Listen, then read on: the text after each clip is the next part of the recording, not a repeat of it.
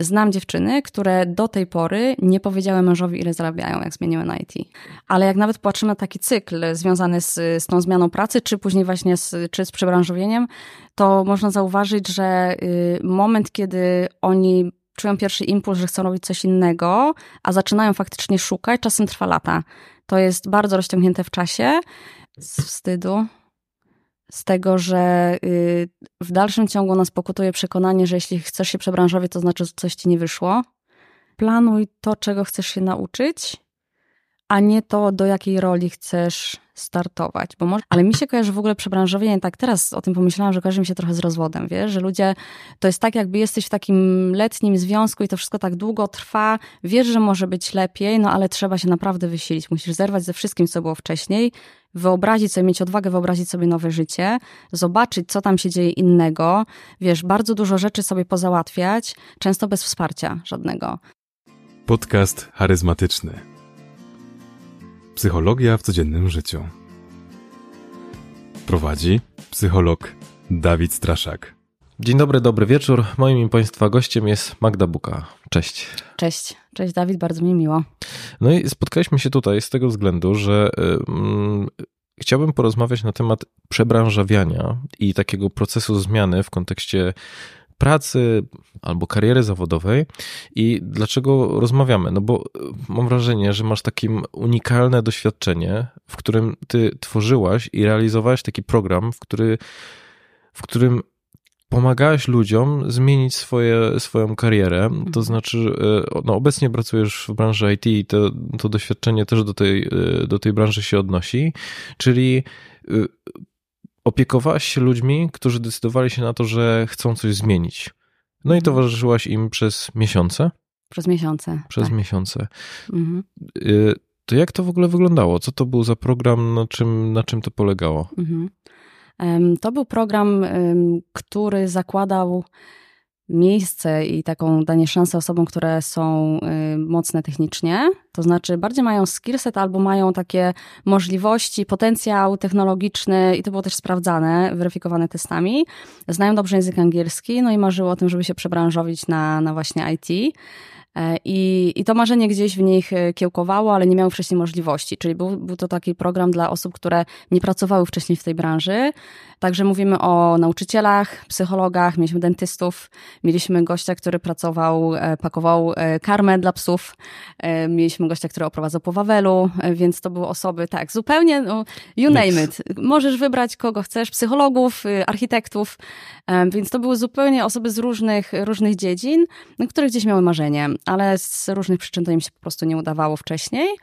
E, I program zakładał, że w momencie, kiedy się dostaną, zostaną wybrani z grupy osób, to w, w Polsce, jak realizowaliśmy program, ponieważ on się odbywał w trzech lokalizacjach, to była Polska, e, wcześniej jakby Kraków na dany moment, bo to było jeszcze przed COVID-em, Zaczynałam przed COVID-em.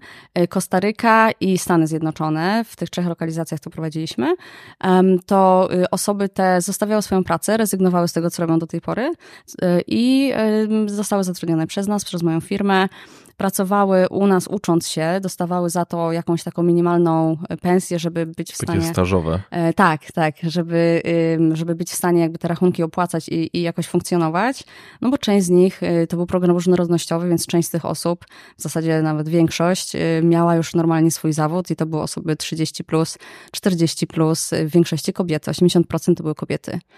Um, także to było ciekawe. Bardzo ciekawe, bo tak, pomyślałbym, tak, tak, że tak. rzeczywiście że będzie porówno. A... E, byłoby. Przewaga byłaby mężczyzn na pewno, z tym, że to był program w założeniu różnorodnościowy e, i dlatego kierowaliśmy, tak e, targetowaliśmy specjalnie reklamy i rozmawialiśmy o tym programie głównie w takich sieciach kobiecych, żeby, żeby jak najwięcej kobiet po prostu się zgłaszało, bo mężczyźni i tak się dowiedzą. I faktycznie tak było. Także tych aplikacji męskich mieliśmy po prostu mniej. I też z biegiem czasu zrealizowałam trzy te programy. W, w sumie było dziewięć edycji, ja robiłam ostatnie trzy.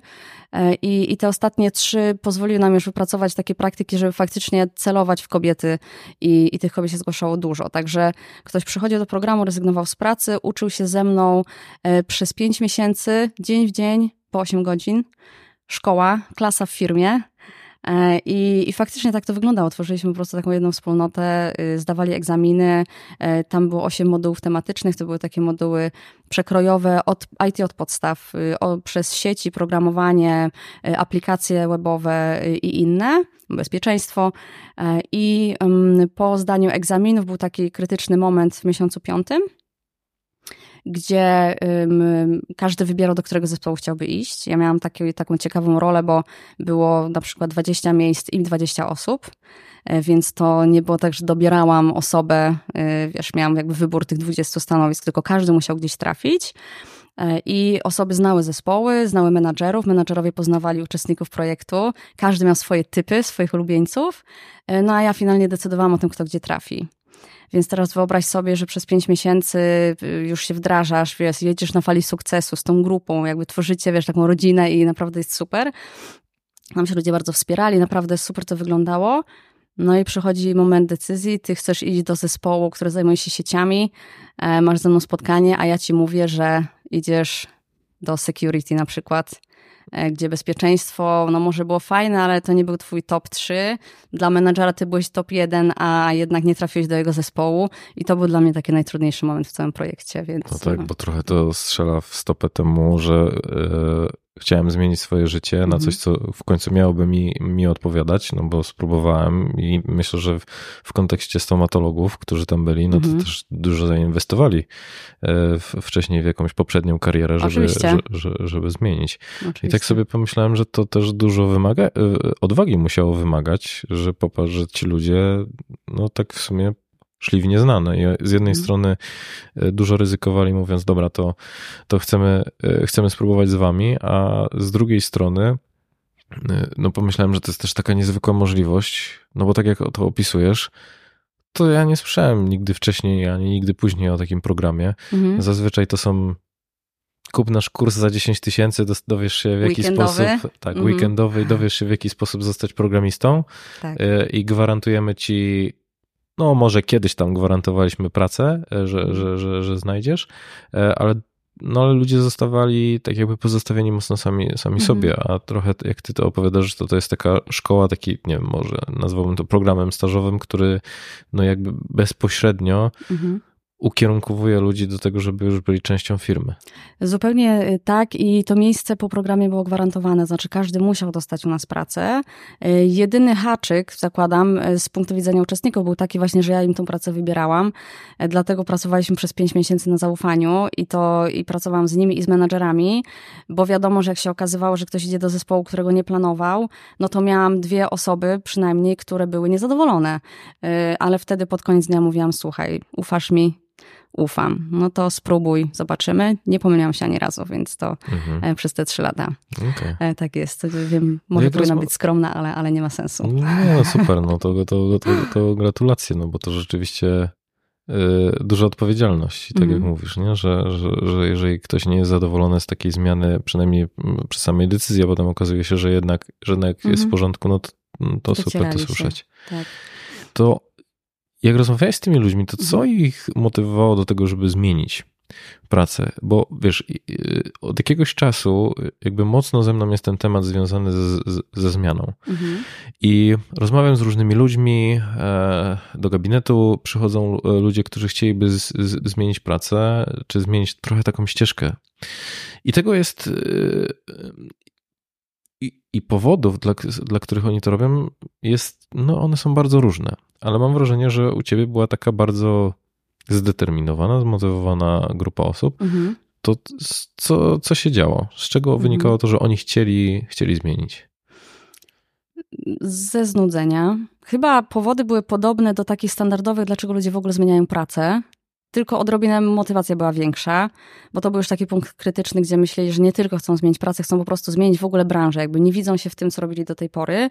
E, I to ryzyko też było większe, no bo tak jak mówisz, y, większość z tych osób już to nie były osoby po studiach, one często już miały dobre zawody i już były w nich fajnie osadzone i, tam rodzina już mówiła, po co będziesz zmieniał, przecież wiesz, już jest wszystko super, a szczególnie dla kobiet, przecież tam mężczyźni, będziesz, y, wiesz, będzie ci źle pracowało, będzie trudno, wyścig szczurów, korporacja a wcale akurat tak nie było, ale przeważnie motywowało ich, motywowały ich zarobki, e, z których byli niezadowoleni w, poprzedniej, w poprzednich zawodach. Dentysta?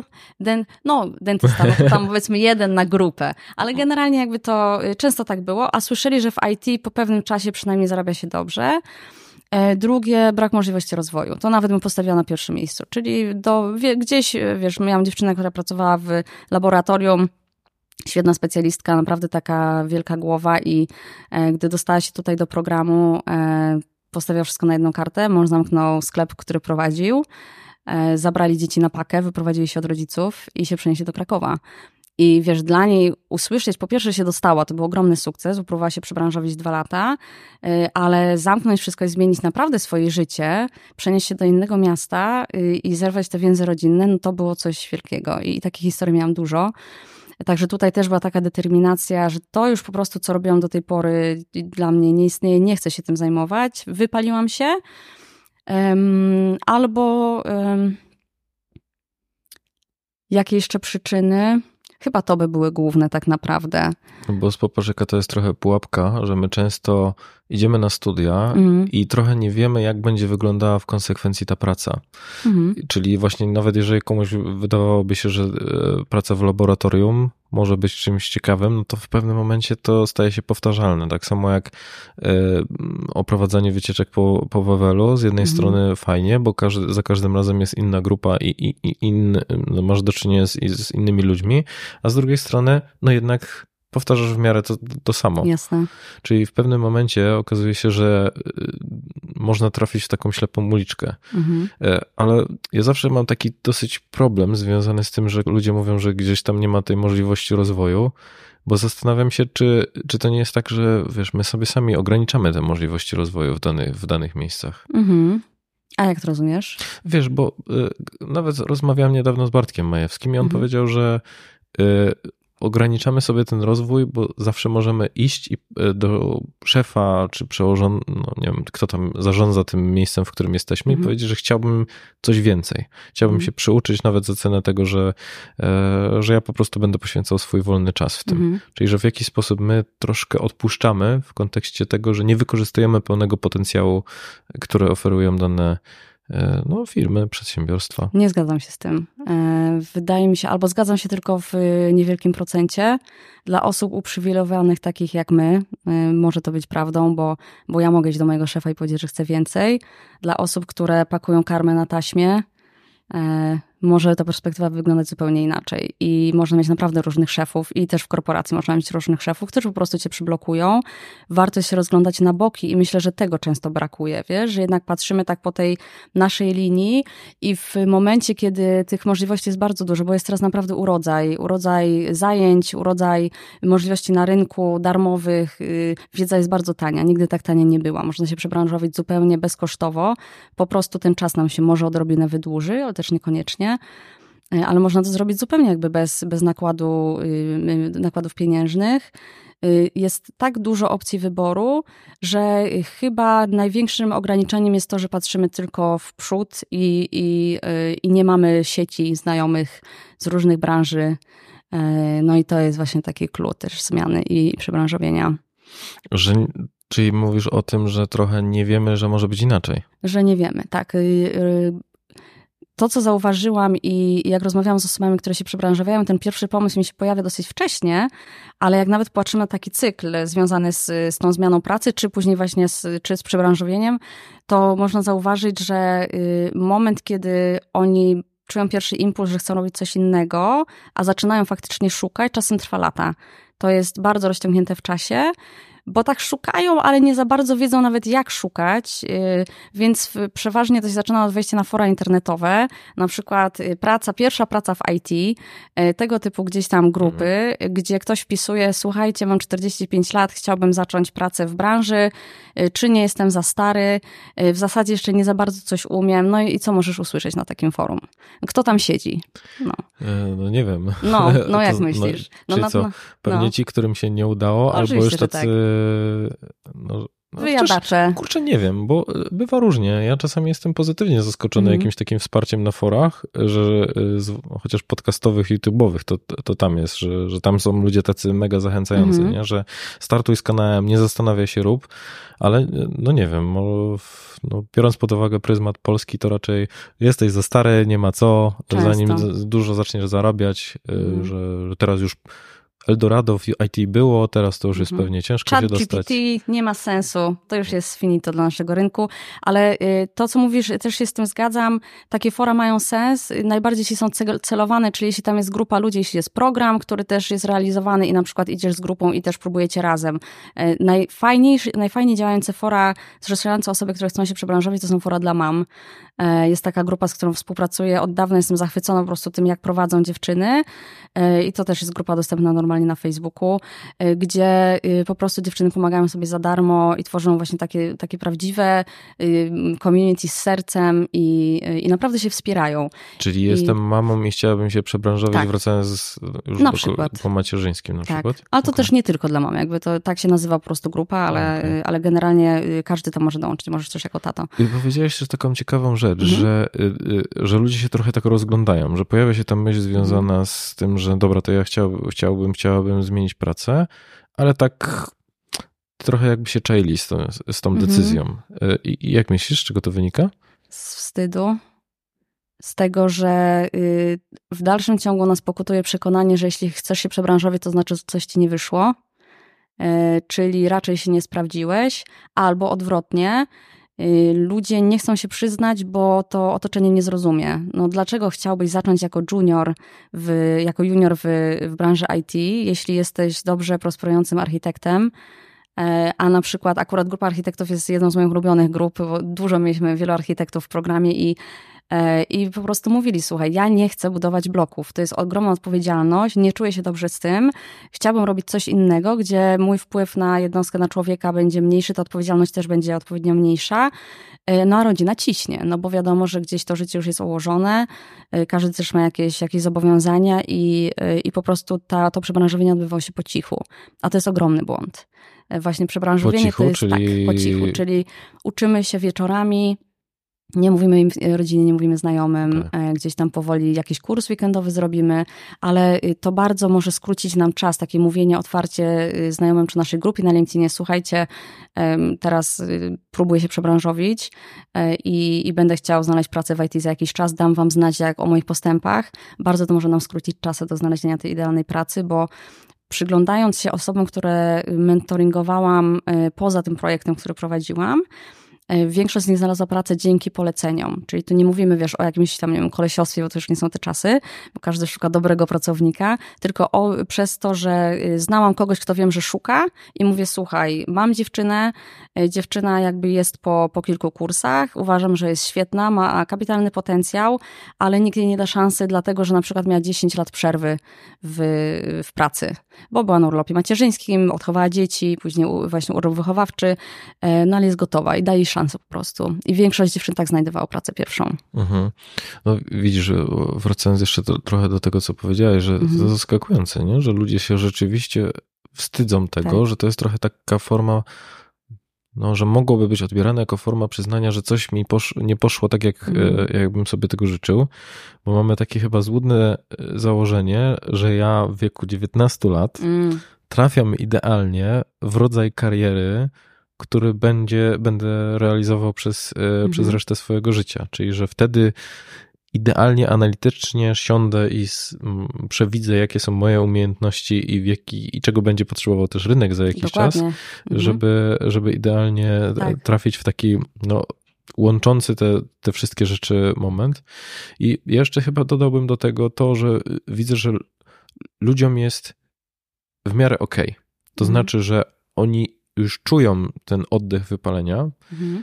ale tak, że trochę mnie ten szef wkurza, trochę te projekty mhm. mnie wkurzają w pracy, trochę ta praca w ogóle mnie denerwuje, ale koniec końców mhm. nie jest na tyle źle, żebym miał tą motywację do, do, do, do zmiany. To nie jest mhm. taka faza desperacji, tylko faza mm, no, jest, jest wystarczająco, no jest okej, okay, no w sumie nie mam żadnego takiego ważniejszego powodu do tego, żeby, żeby tę pracę zmienić. Tak, bardzo się zgadzam i ta wygoda, to jest też chyba wtórna taka, taki rodzaj apatii też, wiesz, gdzie jesteśmy w tych poszczególnych etapach, czyli najpierw jest jakiś impuls, to się przeciąga na proces przy okazji przebranżowienia, no bo tak, wiesz, próbujemy, coś tam czytamy, ale się jeszcze nie uczymy, jest mnogo ścieżek, więc y, jak się dowiadujesz, ile można rzeczy robić w IT, no to to jest tak, jakbyś zobaczył ocean po raz pierwszy. Po prostu nie masz zielonego pojęcia, o co chodzi. No tego jest mnogość i się okazuje, że w IT to nie jest tylko programowanie, yy, tylko jest bardzo dużo różnych innych zawodów. Nawet w firmie, w której pracuję obecnie, e, przy tysiącu pracowników w Polsce 23% y, funkcji to są funkcje nietechniczne. 23%. Czyli można pracować w IT w ogóle nie robiąc niczego związanego z technologią.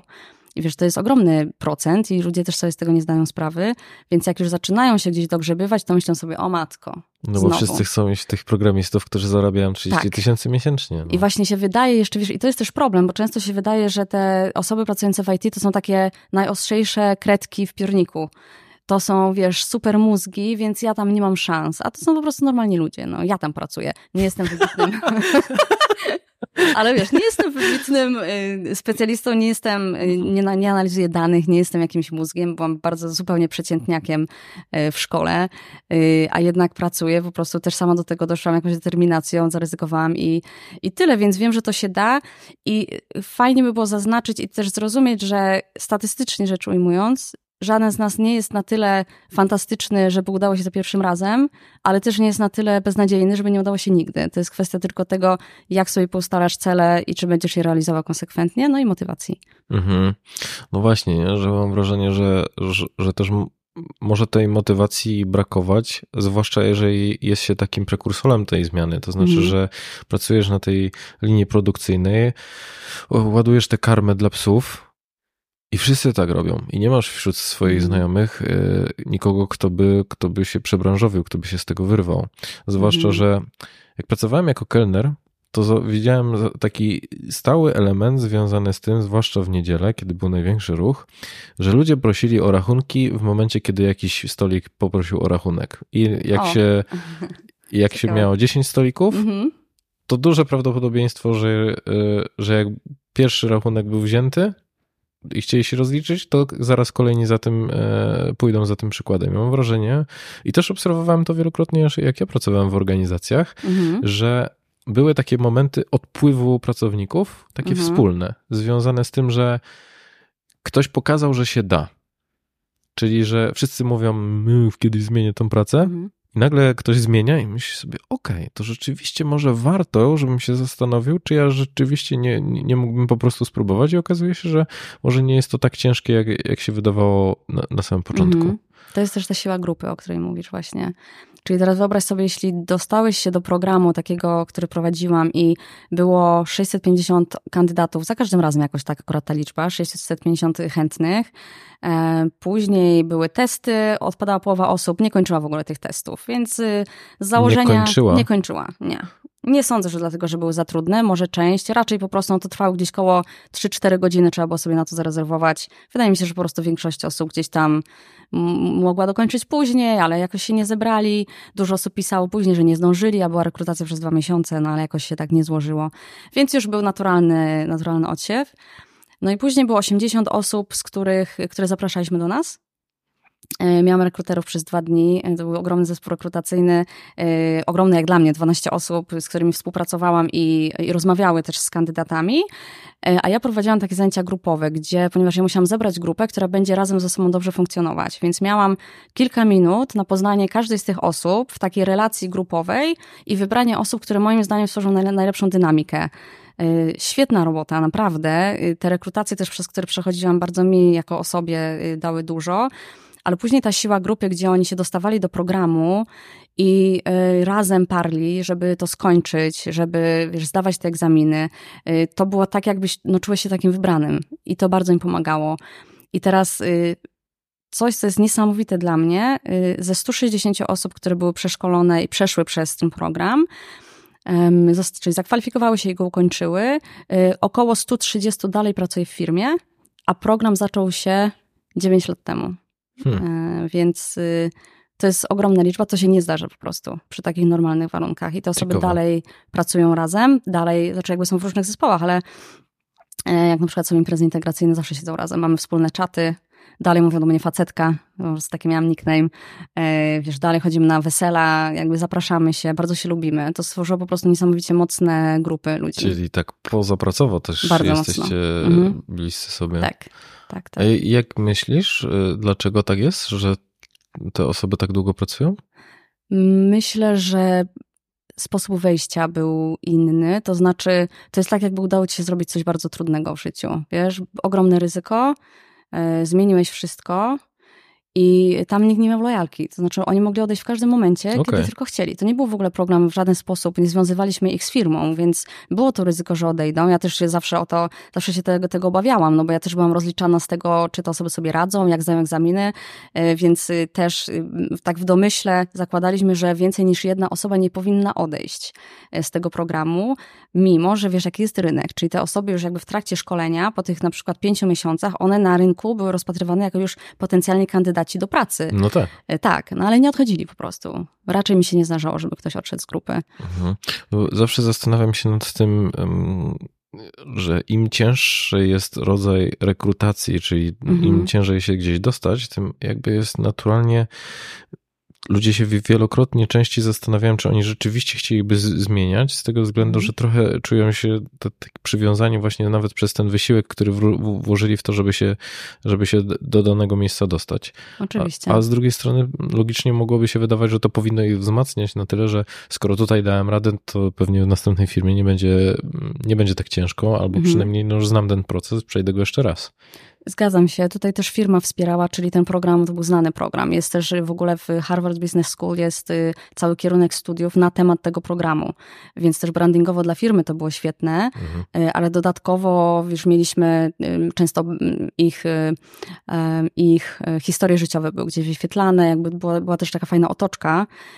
A też pomyśl sobie, jeśli zmieniasz pracę i, i wchodzisz do nowej branży, czy do nowej firmy choćby, no to znasz osobę, która cię rekrutowała, i może kogoś, kto cię polecił i tyle. A tutaj znałeś przez 5 miesięcy, poznawałeś 20 osób, plus mnie, plus menadżerów, no to to jest po przynajmniej to 10 osób, plus część zespołów. To okazywało się, że kończyłeś jakby tak naprawdę byłeś zarekrutowany i zaczynałeś pracę w firmie na stażu wtedy, przez tam trzymiesięcznym, e, znając 60 osób.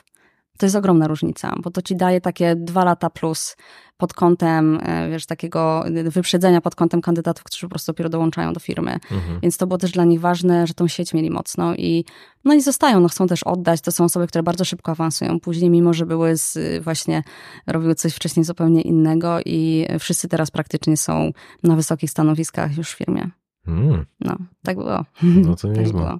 Ale popatrz też ciekawą rzecz, o której wspomniałeś, czyli e, że tak około połowy ludzi w ogóle nie wypełniało testów.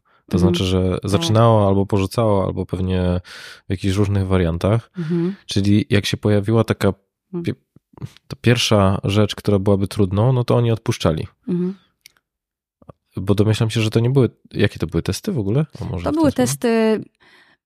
Mi się kojarzą z takimi testami, które możesz zrobić w sieci, wpisując test na inteligencję. Tak mi się to kojarzy, jako Okej. osobie nietechnicznej. To znaczy, dopasuj wzór, Mhm. e, zrób coś z, z danymi, albo przeanalizuj dane numeryczne, okej. e, czyli tego typu testy i do Czyli tego nie są to angielski. testy związane z tym, że w jaki sposób działają Nie, nie, sieci. nie. Oni się mieli tego nauczyć. I były osoby, które były już gdzieś bardziej zaawansowane, czyli przechodziły te testy bez problemu i później po prostu do programu się nie dostawały, ale proponowaliśmy im staże, e, jeśli chciały, bo to nie był, nie był taki cel, nie? Ciekawe, nie? No bo popatrz, to, to jak to dużo mówi o nas jako o ludziach, że jednak chcemy się przebranżowić, ale ta motywacja, e, jeżeli Mhm. nie występuje na tym pierwszym etapie związanym właśnie nawet z, z, rekrutacją, Mhm. no to widzisz, przypominają mi się słowa e, dotyczące tego, że rzeczywiście teraz łatwo jest odnieść sukces, bo większość osób no, odpada w takich prostych rzeczach. Masz rację, tak. I tak będzie coraz y, częściej, patrząc właśnie na przykład na ten chat GPT, gdzie wiesz, ludzie mówią sobie, nie, że to słuchaj, nie ma sensu w ogóle zaczynać. No ktoś zacznie Jednak za komuny też byli bogaci ludzie, nie? I też sobie jakby radzili w innych warunkach, innych sytuacjach. No zawsze tak będzie. Um, ale mi się kojarzy w ogóle przebranżowienie, tak teraz o tym pomyślałam, że kojarzy mi się trochę z rozwodem, wiesz? Że ludzie, to jest tak jakby jesteś w takim letnim związku i to wszystko tak długo trwa, wiesz, że może być lepiej, no ale trzeba się naprawdę wysilić. Musisz zerwać ze wszystkim, co było wcześniej, wyobrazić sobie, mieć odwagę wyobrazić sobie nowe życie, zobaczyć, co tam się dzieje innego, wiesz, bardzo dużo rzeczy sobie pozałatwiać, często bez wsparcia żadnego.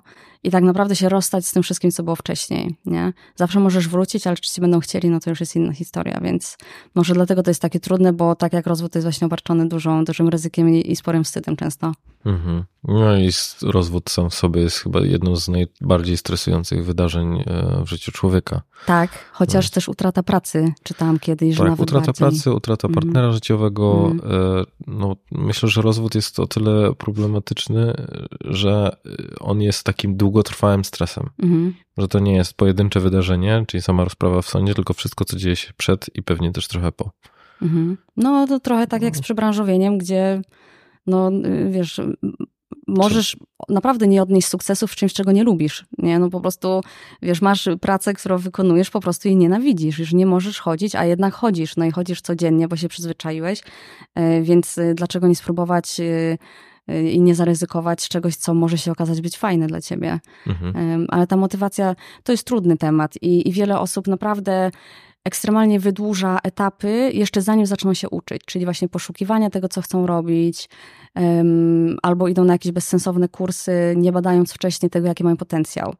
I to jest taki pierwszy krok. Jeśli ktoś myślałby o tym, e, że chciałby się przebranżowić, to polecałbym najpierw y, zrobić sobie taki mały research na swój własny temat, dowiedzieć się, w którą stronę mamy wrażenie, że mamy takie umiejętności, tendencje, co nas ciekawiło, bo osoby, które się przebranżawiały na, y, na IT, zazwyczaj mówiły do mnie, jak pytałam dlaczego, to mówiły, e, Wiesz, na przykład jestem, e, jestem psychologiem, ale zawsze interesowały mnie. No i tutaj było na przykład bardziej liczenie, jakieś zagadki logiczne.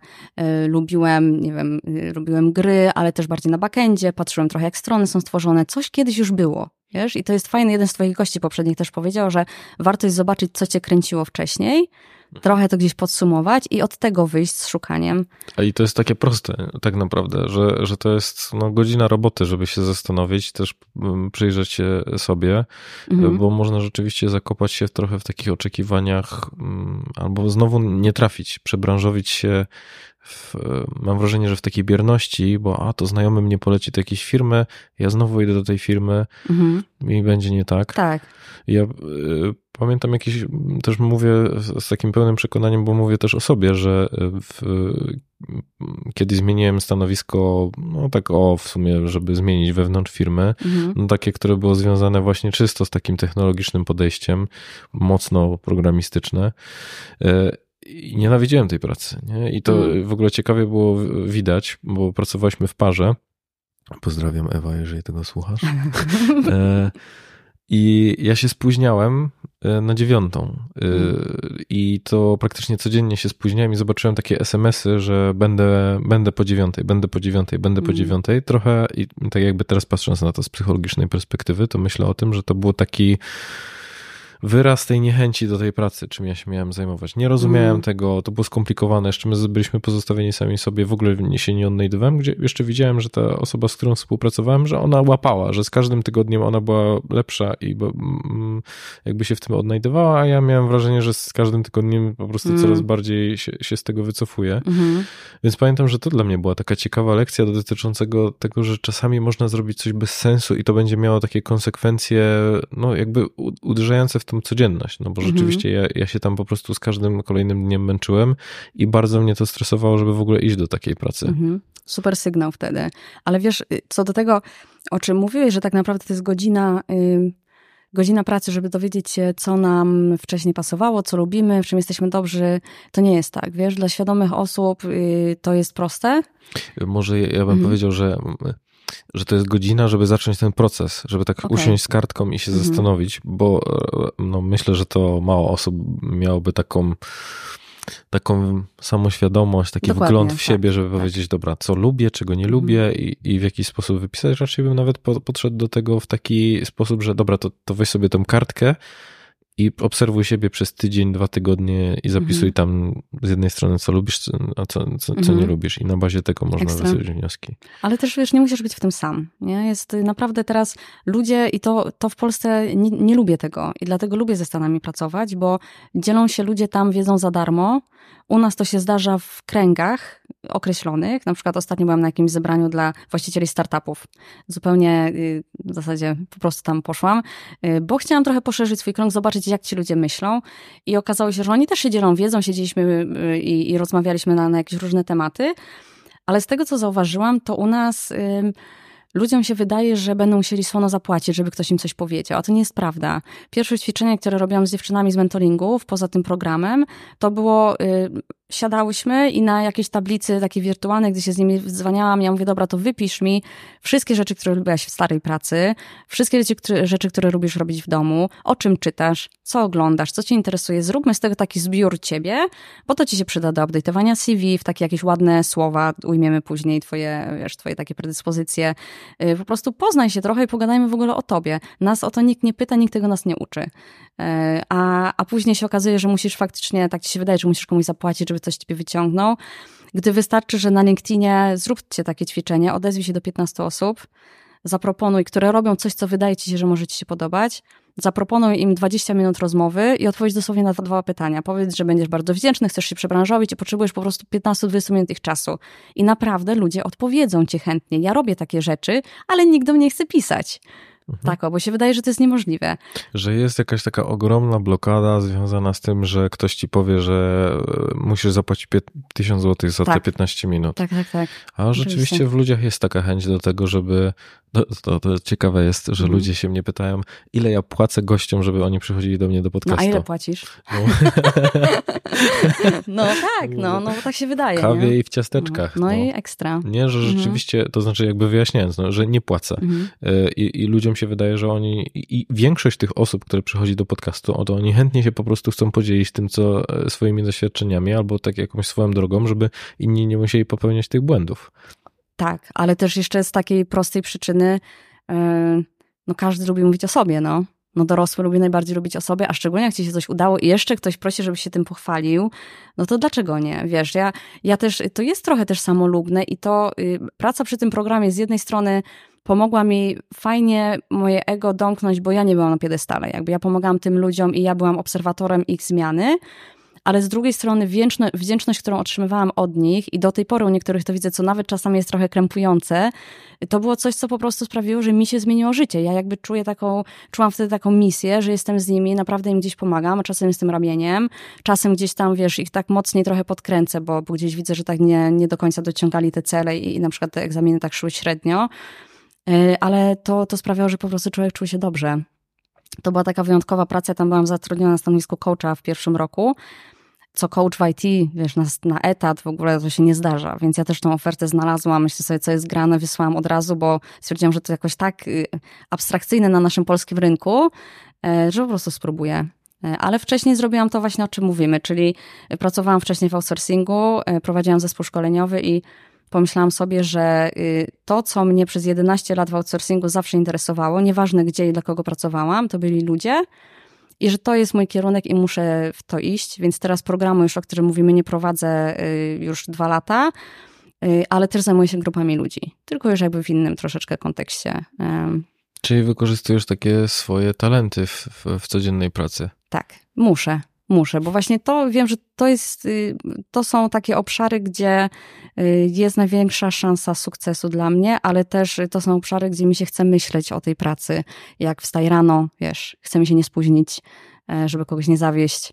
Więc ja po prostu muszę pracować z ludźmi i to jest takie podstawowe pytanie, które trzeba sobie zadać, um, po co do tego IT? Czy ty naprawdę coś kiedyś myślałeś o tym, czy, no, czy nie? Mam wrażenie, że też dużo osób po prostu ulega tej presji związanej z pieniądzem, z pieniędzmi, to znaczy, tak. że wydaje mi się, że tam po prostu się dużo zarabia, e, i małym wysiłkiem i że oni pewnie tam nic nie robią, tylko siedzą, mm. siedzą przed komputerem. Więc czemu ja miałbym nie dostać kawałka tego tortu? Mm. No i, i myślę, że pewnie to jest szybko weryfikowane w kontekście nawet tych zadań rekrutacyjnych, że okazuje się, że jeżeli ta motywacja nie była na tyle silna, żeby, e, no, żeby po prostu poświęcić te kilka godzin swojego czasu na to, mm. to ludzie e, gdzieś tam odpadają. Ale wróćmy jeszcze do, do kwestii związanej z tym, że powiedziałeś e, dwie ważne rzeczy, czyli z jednej strony trochę zrozum poznać siebie, dowiedzieć się, mm. kim ja jestem, ale w takiej formie trochę zawodowym kierunku, czyli co mnie zawsze e, ciągnęło, w czym ja jestem dobry, albo w drugą stronę, czego się, czego się nie lubiło. Jeżeli coś mi się podoba, to mhm. zadzwonić do, e, znaczy skontaktować się z osobami, które mm, są w danej branży i ich podpytać, mhm. jak to funkcjonuje i co, o coś jeszcze ich zapytać? Um na pewno jak, jak wygląda ich praca na co dzień i co trzeba zrobić, albo bardziej jak najbardziej skrócić sobie drogę, żeby, e, żeby liznąć trochę tego zawodu już. Czyli jak, się do, jak, jak w to wejść. Tak, tak. Zasadzie. I to może być to, o czym ty mówiłeś, czyli na przykład y, powiedzieć, słuchaj, czy ja mogę przez tydzień e, być takim twoim cieniem i po prostu się poprzyglądać Wiesz, jeśli mówimy o pracy innej niż, niż w IT, gdzie wiadomo bezpieczeństwo i tak dalej, to, to większość osób się po prostu na to zgodzi. No, idziesz z kimś i wiesz, to jest nawet takie. A to mówisz przyjemne... wewnątrz firmy? E, nie, czy... wewnątrz jak najbardziej też, ale mówię, że poza branżą IT, czy jeśli wiesz, tam nie ma jakby kwestii bezpieczeństwa okay. i tak dalej, ale chciałbyś w ogóle się przebranżować na coś innego, możesz zapytać, czy nie możesz pochodzić z taką osobą, zobaczyć, jak wygląda rozmowa z klientem, wiesz, albo nie wiem, czy, czy ona nie może cię po prostu przeprowadzić przez taki swój standardowy dzień, nie? Jakie kompetencje są potrzebne. Takie proste rzeczy, tylko chyba im bardziej są to namacalne przykłady, im bardziej z bliska możesz to zobaczyć, tym lepiej. Więc y, to jest fajne i to, o czym mówiliśmy, mm, zacząć rozgłaszać jak najwcześniej, bo też y, praca dla juniorów, y, jest trudniej znaleźć pracę dla, dla juniorów na podstawowych stanowiskach IT. No też mamy, mamy inne kraje, które gdzieś tam, wiesz, cisną i te koszty zatrudnienia są tam niższe. E, ale mamy też kilka takich zysków i mało kto o tym mówi. No samo to, jak mówimy po angielsku. Akcent mamy w miarę neutralny. Jesteśmy kulturowo bardzo zbliżeni do Amerykanów. Dobrze nam się pracuje z Europejczykami. Dogadamy się z Indusami jak najbardziej. Ja też prowadzę zespół w tym momencie. Mam dziewczynę z Indii, dziewczynę z Kostaryki i cały zespół w Stanach. Więc y, wiem, że jestem po środku i tak samo i kulturowo jestem w stanie z każdym w miarę się y, fajnie y, dogadać ale też jeśli chodzi o, o język czy o strefę czasową, to jest ogromny zysk dla nas. To właśnie jak pracujemy, że, że dla nas to jest zawsze połowa dnia, a inni albo wstają, albo wiesz, się kładą y, spać i dodatkowo y, są u nas takie prace, które może nie są jakieś najbardziej wygodne, ale na początek dlaczego nie? Y, na przykład na nocki. Mamy, choćby w mojej firmie mamy duży zespół, który pracuje po prostu 24 na dobę, 7 dni w tygodniu no nie będzie idealnie, ale to jest praca, gdzie bardzo chętnie cię wezmą, plus dodatek 30% za to, że pracujesz w nocy na początek, wiesz, chętnie. Y, często y, młodzi tatusiowie się decydują na nocki, bo mówią, że jak dziewczyna jest zmęczona, jakby ona kładzie się rano spać, no to oni wracają z nocek wtedy, śpią dwie godzinki i przejmują dzieciaka. Mhm. Także mówią, że to też fajnie dla nich gra. Fajnie jest rozpatrzyć takie nocki, no i praca z klientem, no po prostu to jest trudna działka. Um, zawsze była taka spora, to był spory stres dla osób, które wybierałam do pracy z klientem przy y, jakichś zażaleniach, y, a wiem, że to była praca, która na początku była najtrudniejsza, ale dawała najlepszy ogląd. Później i start, y, no bo jak wiesz, co nie gra, no to możesz też łatwo wprowadzić jakieś usprawnienia i to było Czyli to w takim było dziale reklamacji masz na myśli? Tak, dział reklamacji w IT, czyli wiesz, praca na takich, na etykietach, gdzie, gdzie klient zgłasza, że coś nie działa, na przykład z produktem, coś jest, jakaś funkcjonalność nie działa, coś ze streamingiem i, i osoby po prostu załatwiają problemy no tam nie ma tłumów. Pensja jest dobra, wiedza jest świetna. E, załóż sobie, że to pierwsze pół roku przepracujesz w takim zespole, a później zobaczysz. Mam prośbę.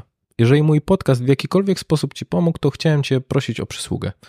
Jeżeli oglądasz go na YouTubie, to będę wdzięczny za subskrypcję, komentarz lub łapkę w górę. Jeżeli słuchasz na Spotify, to za ocenę podcastu lub obserwowanie.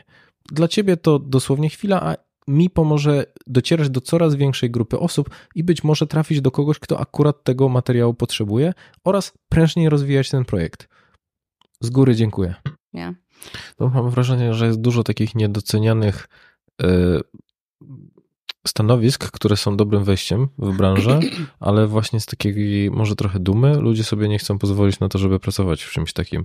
Bo mam też wrażenie, nie wiem, czy się ze mną zgodzisz, mm -hmm. że zdecydowanie łatwiej jest jakby rozwijać się już wewnątrz firmy, Mhm. jak po prostu się do niej wejdzie. Że naj, najtrudniejszy jest ten po prostu to, żeby się tam dostać. Tak, tak, tak, tak. Tak jak, tak jak mówiłeś, że rzeczywiście już łatwiej kogoś przyjąć, kto jest znajomym, a e, aniżeli kliknąć po prostu, że odrzucam CV po przejrzeniu go w 3 sekundy. Chociaż nie wiem, czy teraz już nie jest tak, że jakieś sztuczna inteligencja robi to za rekruterów i oni dostają tylko te takie najsensowniejsze. Nie jest, bo jeszcze mamy coś takiego fajnego w dużych firmach jak y, cultural fit. I, albo przynajmniej cultural add. To znaczy musi być osoba, która też będzie odrobinę w tym duchu firmy myślała, no chyba, że jest tak wybitnym specjalistą, że naprawdę będziemy ma zaciskać. No, no ale wiesz, no umówmy się, To się źle ludzi- kończy. No właśnie, no właśnie. Jedna osoba może naprawdę zespół ściągnąć na, na dno, ale, em, ale to jest ważne też, żeby te osoby się odnalazły w kulturze firmy. A szczególnie jak jest teraz zdalna praca i rekrutujemy z całej Polski, to to ma coraz większe znaczenie. Zresztą nie wiem, czy, y, czy zdajesz sobie z tego sprawę, ale to, to jest jakby mój obecny taki obszar, że widać ten trend bardzo mocno w Stanach, czyli przyjdzie do nas też prędzej czy, prędzej czy później. No ludzie nie ufają już rządom, e, ufają firmom dużym i chcą, żeby firmy ich reprezentowały coraz bardziej. To są takie y, normalnie badania przeprowadzone, ja też chętnie gdzieś y, dołączę poniżej naszego podcastu i jest jasno powiedziane, że w Stanach ludzie chcą, żeby firma reprezentowała ich poglądy, żeby była głośna na temat, jak się dzieją jakieś skandale, y, prawo jest wprowadzone nowe, czy to na przykład prawo, nie wiem, antyaborcyjne, prawo związane z legalizacją jakichś substancji. Firma według y, pracowników ma też się wypowiadać na takie, y, na takie tematy, bo chcą, żeby ich reprezentowała, jakby ich punkt widzenia. I to jest taki Ciekawe. nowy trend, no. To jest ciekawe, to właśnie... Oj, w to. O, tak. powiem no, ci, że- to jest temat. Bo, y, no. Ciekawe, Mhm, bo pomyślałem sobie, że to jest groźne, bo zamykasz się w bańce. Nie? mhm. Znowu jest tak, że otaczasz się ludźmi, którzy mają takie same poglądy jak ty. Y, Tak. I, i powiem o co Mhm. chodzi. Y, Dla mnie było bardzo zaskakujące. Jakby chyba takim najwięcej dającym mi w życiu doświadczeniem była praca w gabinecie psychologicznym. Mhm. Z tego względu, że ja się zderzy, zderzam z dziesiątkami, no może nawet setkami ludzi, którzy są absolutnie z różnych środowisk, z różnych branż, z różnym doświadczeniem, w różnym wieku, różnej płci. No, pod każdym względem są zdywersyfikowani, to znaczy tacy no, różnorodni. Mhm. I to, co było dla mnie największym zaskoczeniem, to to, że ja dużo, długo pracowałem w dużych organizacjach i miałem w w ogóle wrażenie, że ja żyłem, że ja miałem jakieś wyobrażenie na temat tego, jak wygląda życie przez to, przez Mhm. pracę 9, 9 do 17, benefity i tak dalej, że, Mhm. to, że to jest jakby taki, że wszyscy tak funkcjonują. I nagle się okazuje, że absolutnie nie, że świat jest tak bardzo różnorodny. Nawet mm, ostatnio na studiach słyszałem o e, o takiej rodzinie, która gra w grę, w jakiegoś tam, nie wiem, World of Warcraft Mhm. i grają cyklicznie co, co 8 godzin po to, że zarabiałem tam jakieś złoto, które sprzedałem na eBayu Mhm. i to jest forma y, utrzymania rodziny. Mhm. Oni nie pracują nigdzie, nie uczą Okej. się, tylko w ten sposób funkcjonują. Mhm. I myślisz sobie, nie no, abstrakcja, ludzie tak nie żyją. I okazuje się, że żyją. I tak pomyślałem sobie, jak o tym powiedziałeś, o tym trendzie, Mhm. że to, to jakby trochę będzie. Tak po, pomyślałem o takim zagrożeniu, że to właśnie będzie trochę lu- ludzi ugruntowywać w tym. Mhm. Że tak wygląda świat, bo to, tak u mnie w pracy wszyscy mówią. Mhm, rozumiem. Y, Zgadzam się z tym. To jest, y, to jest ryzykowne dla każdej ze stron. Y, A ja jestem gdzieś po środku, bo zarządzam, y, czy pomagam bardziej funkcjonować grupom, takim właśnie grupom pracowniczym. To się nazywa Employee Resource Groups. To są grupy założone w Stanach w latach 60. Y, Tutaj u mnie w firmie mamy 2000 osób, które, które do nich należą, 70 liderów tych grup. Ja im pomagam po prostu w funkcjonowaniu, czyli y, dostają pieniądze, pomagam w programowaniu różnych zajęć. Czyli jak sobie to przełożysz na takie polskie otoczenie, czasem się słyszy o na przykład grupa kobiet w danej firmie. I oni mają, mają swoich mentorów wewnętrznie, robią sobie jakieś warsztaty, żeby na przykład ten potencjał wyciągać, żeby było więcej kobiet na wysokich stanowiskach. Czyli to są tego typu grupy. E, I ryzyko jest takie, że mm, firma ma biznes do zrobienia. I w interesie firmy y, nie jest to, żeby było idealnie porówno, nie jest to, żeby y, jakby, wiesz, są jakieś takie kryteria, chcielibyśmy zatrudnić coraz więcej y, kobiet czy osób z różnych środowisk, żeby też innowacyjność podnieść. Jest jasna też relacja między osobami, które są z innego otoczenia, a podnoszeniem kreatywności w zespołach. Zespoły kreatywne to? to zespoły różne, tak, Ciekawe. jak najbardziej. No bo wiesz, co wypracujesz mając pięciu Dawidów, nie? Mhm. Będzie szybko, ale czy będzie mądrze? Niekoniecznie. Nie no szybko. właśnie. No właśnie, ale szybko się zrobi. Dlatego te zespoły powinny być różnorodne, no ale też firmy, które ustalają już takie kwota i na przykład mówią, ok, do 2024 mamy mieć 50% kobiet, no to co się zaczyna dziać, nie? Wiadomo, że już wtedy inaczej to wygląda, już są priorytetyzowane osoby, które niekoniecznie pasują do roli, ale mają odpowiednią płeć. E, I takie ryzyko tutaj duże widzę i właśnie z tym też staram się gdzieś polemizować i pracować, że grupy, które są reprezentowane właśnie w tych tak bardziej na forum. W momencie, kiedy firma zaczyna mówić ich językiem i chce ich jakby wyciągać i bardziej pokazywać, że mamy grupy związane czy z, z różnymi środowiskami, grupę rodziców, to też sentyment, który jest pokazywany na zewnątrz, to to są kolorowe historie, to to jest, wiesz, jakby popatrzcie, zmieniamy logo na Pride Month, mamy tutaj kolorowe logo, a to, co się dzieje w firmie, to jest często zupełnie inna historia i to, że tam jest jedna osoba, która naprawdę czuje się kiepsko po prostu, bo nie czuje, że w jej zespole jakby jest równość, y, widząc takie posty, no mały mhm. dysonans, nie? Więc ja też jestem gdzieś po środku i też dbam o to na przykład, żeby te posty publikowane wyrażały faktycznie to, co się dzieje, jaka jest polityczna sytuacja gdzieś.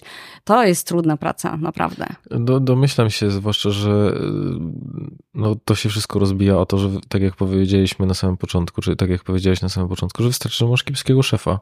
E, I to, Oczywiście. że wiesz, firma będzie otwarta, to już zupełnie inna historia związana z tym, z kim ty się borykasz na co dzień. Mm -hmm. No u nas jeszcze to, y, to jest taki, taki powolny proces, więc na razie u nas jest, jest stosunkowo nieźle. Ja cieszę się, że też mogę po raz kolejny przyglądać się historiom, które trochę wyprzedzają to, jak u nas rynek wygląda. Tak samo jak było właśnie przy przebranżowieniu. Ale jeszcze wracając do tego, pomyślałam o takiej jednej rzeczy, która była dużą przeszkodą dla, głównie dla kobiet, z którymi pracowałam, bo jednak pracowałam akurat głównie z kobietami. Taki brak wsparcia w rodzinie i w domu. I rzadko się o tym mówi, bo też nikt się nie chce na to skarżyć. A widziałam to mocno, jak już dziewczyny nawet były w programie i, y, i zdawały egzaminy i, i próbowały. No zawsze to jest kosztem czegoś. Nie można mieć wszędzie równowagi, jest trudno. Szczególnie jeśli robisz coś nowego, musisz się dużo uczyć. Wiesz, tam wieczorem siedzieli, uczyli się, żeby zdawać egzaminy. Y, no a w domu nie tylko ktoś ci nie pomaga, jeszcze ci przeszkadza. Nie. A co można myśleć? Co się działo w tym no, domu? No, no wiesz, co byśmy chciały, to a daj rękę na stół. To ja bym chciała, że mi tak ktoś, wiesz, możesz. Okay. Przebranżawiaj się. Naprawdę jakby będziesz dobrą mamą, mimo że nie będziesz kładła dziecka codziennie spać, nie wykąpiesz, wiesz. To byśmy chciały, wiesz. Ja, ja, Aha, czyli no. rozumiem, że to, że jest taki brak wsparcia zarówno ze strony partnerów, jak i ze, ze strony pewnie rodziny, rodziców, rodzin. tak. Okay. Że a będzie ci ciężko, wiesz, po co kombinujesz, nie? Jakby to, tam się, te starsze pokolenia łapały się za głowę, że dlaczego ktoś miałby zmienić pracę jako dentysta i iść w coś, jeszcze kobieta, wiesz, dwójka dzieci w domu, po prostu nie ma to sensu. No ale też mężczyźni tak samo mieli. No, dobrze, wiesz, do, masz dobry zawód, jesteś po 40 i nagle właśnie idziesz i zaczynasz od zera, nie? I też mówią mi, że też to czują. W dalszym ciągu to czasem y, gdzieś tam w nich dalej jest y, to, że zaczynają od początku y, i że wszystkie osoby w zespole są młodsze, bardziej doświadczone. To jest no. dziwne to uczucie, dziwne. nie? To Ale musi być dziwne. Popatrz, mhm. jaką to też trzeba mieć siłę w sobie, że E, no, że rewolucjonizujesz swoje życie, nie masz takiej pewności, no dobra, może u was jest trochę ta pewność, nie? Że, że będą mieli tam stanowisko mhm. rzeczywiście, ale w większości przypadków nie ma, no bo mhm. możesz trafić gorzej, może się okazać, że, że, że jak jest na przykład jakiś niski próg wejścia, to właśnie pracujesz na nocki, w jakimś mhm. takim obsłudze klienta, który jest najpewniej nieuprzejmy, często stresująca praca. I z drugiej strony też jeszcze nie masz wsparcia z, ze strony swoich bliskich, Myślę, że często chyba się pojawia ten model, że ja, mm, e, że ja po prostu jako facet zarabiam więcej, więc ty po prostu się skupiaj na tym, żeby, żeby, żeby zajmować mhm. się domem. Więc e, no to jest chyba taki ciężar związany z tym, że, że albo i wielka odwaga, żeby po prostu temu się przeciwstawiać. Mm. Prawda, no zawsze czujesz, że nie dostarczysz komuś i, i czemuś i Sama wiem, jak teraz zastanawiałam się, co zrobić. Były jakieś layoffy, były zwolnienia w firmach. Branża technologiczna też tym jest dotknięta, jakby nie jesteśmy wyjątkiem. E, więc zasięgnęłam porady osób, które, y, które cenię u mnie w firmie. Zapytałam, mówię, słuchaj, nie, wiem, nie, boisz się tego, że, że nas też zwolnią? E, I osoba, z którą rozmawiałam, mówi mi oczywiście, że się boi, bo tak też się może stać w każdym momencie, ale dba o to, żeby mieć relacje już w tym momencie z osobami spoza branży, czy spoza tej naszej firmy, e, na tyle mocne, żeby im powiedzieć: Słuchaj, nie mam pracy, potrzebuję wsparcia, jeśli będziesz coś słyszał, po prostu. No i w tym momencie, następny dzień, przeglądam LinkedIna, mówię, dobra, co się dzieje ciekawego, gdzie mogę wyjść wieczorami, co oznacza jednocześnie, że spędzę mniej czasu z dom, w domu i z dziećmi, ale mówię mężu drogi, e, po prostu to jest coś, co muszę zrobić, no. No i tyle. Więc wiesz, ja też y, nie chcę też y, to, to nie zawsze działa też w stronę kobiet, że my mamy tak ciężko, bo różnie też bywa. Wiem, że też mężczyźni są pod ogromną presją właśnie tego, że muszą, wiesz, dobrze zarabiać i dostarczać i tak dalej, się po prostu męczą, się okropnie męczą e, ale u kobiet widzę, że trwa to dłużej. Ten proces przebranżawiania trwa po prostu dłużej. Też jest kwestia dzieciaków. E, i, i tego, że no, nigdy nie ma dobrego momentu. No, do podstawówki przynajmniej, e, a najchętniej do tej drugiej klasy, gdzie dziecko już się wdroży, to to są zawsze, zawsze jest coś, zawsze są choroby. No właśnie wiesz, też pomyślałem, no, że logistyka. E, że, że załóżmy, że to jest ten, ta sytuacja, gdzie, gdzie mężczyzna zarabia więcej, kobieta mniej, więc naturalnym jest to ty weź L4 na, na opiekę na dziecko, mhm. ty się lepiej nim zajmiesz, a ja mam jakby ważniejsze rzeczy i to pewnie opóźnia w ogóle cały ten proces przebranżawiania, no bo znowu ja muszę zaciągnąć hamulec, y, zaopiekować się dziećmi i wrócić do, do tam kursu, y, do realizacji kursu, żeby, żeby się przebranżowić. Bo ty się tylko uczysz, nie? Więc jakby możesz to zrobić wieczorem. Y, fajnie się zapisywać na takie kursy. Właśnie te kursy dla, dla kobiet są dofinansowywane bardzo mocno. I y, zahaczyłeś o to na początku. Y, w tym momencie można takie kursy mieć praktycznie bezpłatnie, uczestniczyć w nich. Płaci się danymi swoimi, to znaczy twoje CV jest później w puli, e, jakby firma wykupuje sobie dostęp do puli CV osób, które skończyły kurs. Mhm. Więc no tak jak w Facebooku sprzedajesz swoje dane po prostu i A jesteś To gdzie tego szukać? Gdzie? Wpisujesz, wiesz co, jeśli to jest ok, to możemy też gdzieś dołączyć taką, no, no, tak, no, taką no. listę, ale... Tak. Mhm. Bo zależałoby mi na tym, żeby ludzie no, wiesz, wiedzieli, co mają oczywiście. zrobić, gdzie klikać, bo jeżeli, no słuchaj, prawda jest taka, że jeżeli ktoś tego słucha, to on już jest na tym etapie, gdzie ta decyzja jest praktycznie mhm. podjęta. Więc im bardziej ułatwimy ludziom to, to że poszukiwanie, tym, tym lepiej. Super. Jest jeszcze y, chyba najważniejszy taki moment, bo powiedzieliśmy w tym cyklu o tym, że jest jakiś impuls, y, wiemy, że chcemy zmienić. Y, później rozeznanie w rynku, co się dzieje. Polecam właśnie tutaj taką grupę, ta, o której mówiłam, grupa Mamo Pracuj. Nawet, żeby Facebooku, poczytać, czy... jest na Facebooku, tak. Mają też swoją stronę. Nawet, żeby po prostu poznać historię osób, które to zrobiły. Tam prowadzone są warsztaty, spotkania, mentoringi darmowe. Naprawdę kapitalna grupa. Też mam ogromne zaufanie do nich, jako do partnera biznesowego. E, I co? I jest etap nauki. No i to jest kolejny etap, gdzie może to trwać y, pół roku, może to trwać lata. Ja też mam z własnego ogródka takie doświadczenie. Mój mąż też y, zdecydował się przejść do branży IT. Miał marzenie być programistą zawsze. Mówi, że zawsze chciał zobaczyć, że jest programistą. Tak sobie kiedyś wymarzył hmm. i uczył się przez dwa lata za darmo na kursach. To były kursy tam na Udemy. Wykupił chyba tylko dostęp do platformy. Jakieś, naprawdę nie są jakieś, jakieś pieniądze duże. I po prostu uczył się wieczorami. No. Co to znaczy? No nie spędziliśmy ze sobą żadnego wieczoru przez dwa lata. Czy mi to było potrzebne? E, no wiesz, no spędzaliśmy poranki, no. Jak dzieci trzeba było odprowadzić gdzieś, ale y, no po prostu takie były koszty. Ja też robiłam podyplomówki, bo chciałam właśnie się zająć tym, tym coachingiem y, i, i zrobiłam podyplomówkę taką, y, to było zarządzanie talentem w IT, co oznaczało, że co drugi weekend, sobota, niedziela po prostu jestem zajęta. No ale nigdy nie usłyszałam nie i też nigdy nie pytałam o opinię. Mówiłam tylko, słuchaj, to jest coś, co chcę zrobić, czy my jesteśmy w stanie po prostu ogarnąć. E, I, no i zawsze było, że jesteśmy, no. Po prostu trzeba. Wiesz. No właśnie, nie? jak opowiadasz o tym, no to to są rzeczywiście zawsze jakieś wyrzeczenia i mam wrażenie, że du dużo ludzi może też nie, nie zdawać sobie sprawy, jak dużo tych wyrzeczeń jest. Czyli często spotykam się z takim stwierdzeniem, że jakbym wiedział, że to będzie takie, że to, mm. że to było mm. takie ciężkie, to, to bym się drugi raz tego nie podjął. Mm -hmm. Czyli rzeczywiście w tym procesie już egzekucji i realizacji zadań Y, czyli no, takiego właśnie uczenia się, realizowania jakiegoś takiego rozplanowanych rzeczy, to widzę, że y, że ludzie tam też y, często miewają problem, ale tak jak o tym opowiadasz, to czuję, że, że to chodzi też w dużej mierze o takie trochę zarządzanie tym środowiskiem swoim, mhm. tym otoczeniem dotyczącym właśnie wsparcia, no bo jeżeli ty decydujesz się na to, że, czy decydujecie się jako rodzina na to, że on przez dwa y, lata będzie wieczorami niedostępny, bo będzie się uczył, no to mhm. rzeczywiście nie jest to obiecująca perspektywa. Jasne.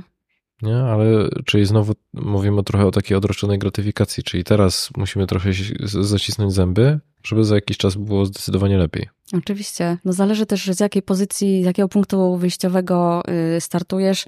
Dla mnie podstawa relacji jest taka, że ja chcę, żeby mój partner był szczęśliwy, bo gramy do jednej bramki. Jakby nie mam interesu w tym, żeby mu zabraniać, opóźniać i on też nie ma interesu w tym, żeby mi cokolwiek robić, y, czy robić mi na złość, czy, czy wiesz, gdzieś mi podcinać skrzydła, no bo jakby to razem ten wózek pchamy.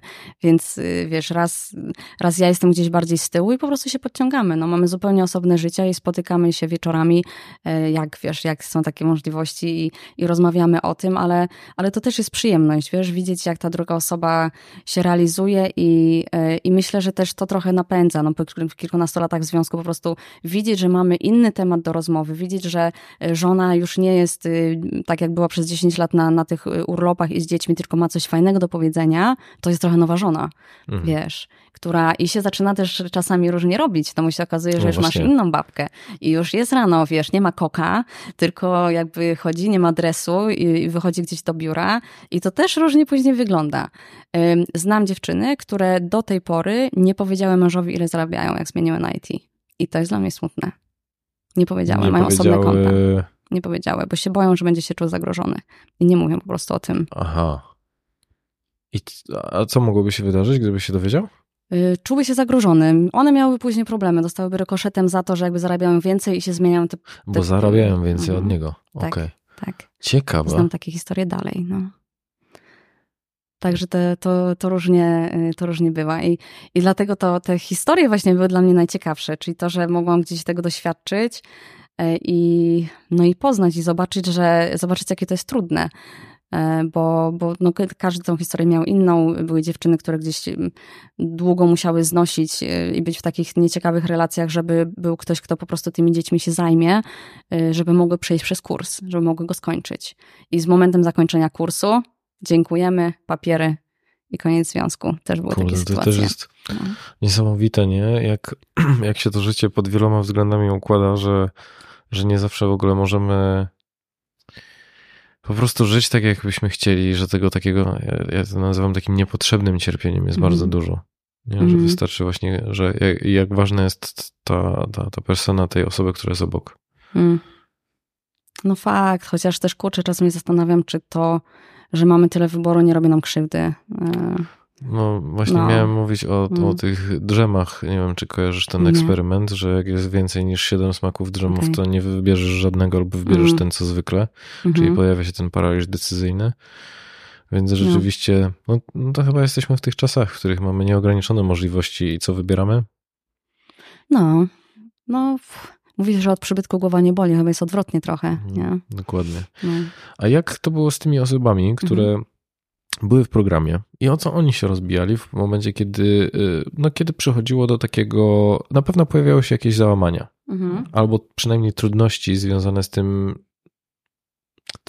czy ja się nadaję, nawet, no mhm. no może nie będę nic sugerował, to znaczy jakie, jakie trudności się pojawiały, z czym, z czym ci ludzie się borykali, bo mhm. mam wrażenie, że ty miałeś taką niezwykłą możliwość do tego, żeby poobserwować to, jak to było realnie, a zazwyczaj jest tak, że ci ludzie po prostu cierpią, w, znaczy cierpią, no jakby borykają się z tymi przeciwnościami w samotności i w ciszy. Mhm. Mm, spadki motywacji okresowe, to znaczy y, już weszli i, i, i, byli na haju i się cieszą i wiesz, jest fajnie, ale okazuje się, że przychodzi pierwszy egzamin, na przykład y, nie zdają więc wtedy tam zdawali egzaminy po każdym module tematycznym. No i okazywało się, że dla niektórych to było coś, wiesz, na zasadzie, słuchaj, nie mów innym, że nie zdałem. Ja mówię, to jest twoja sprawa, więc nie będziemy się dzielić.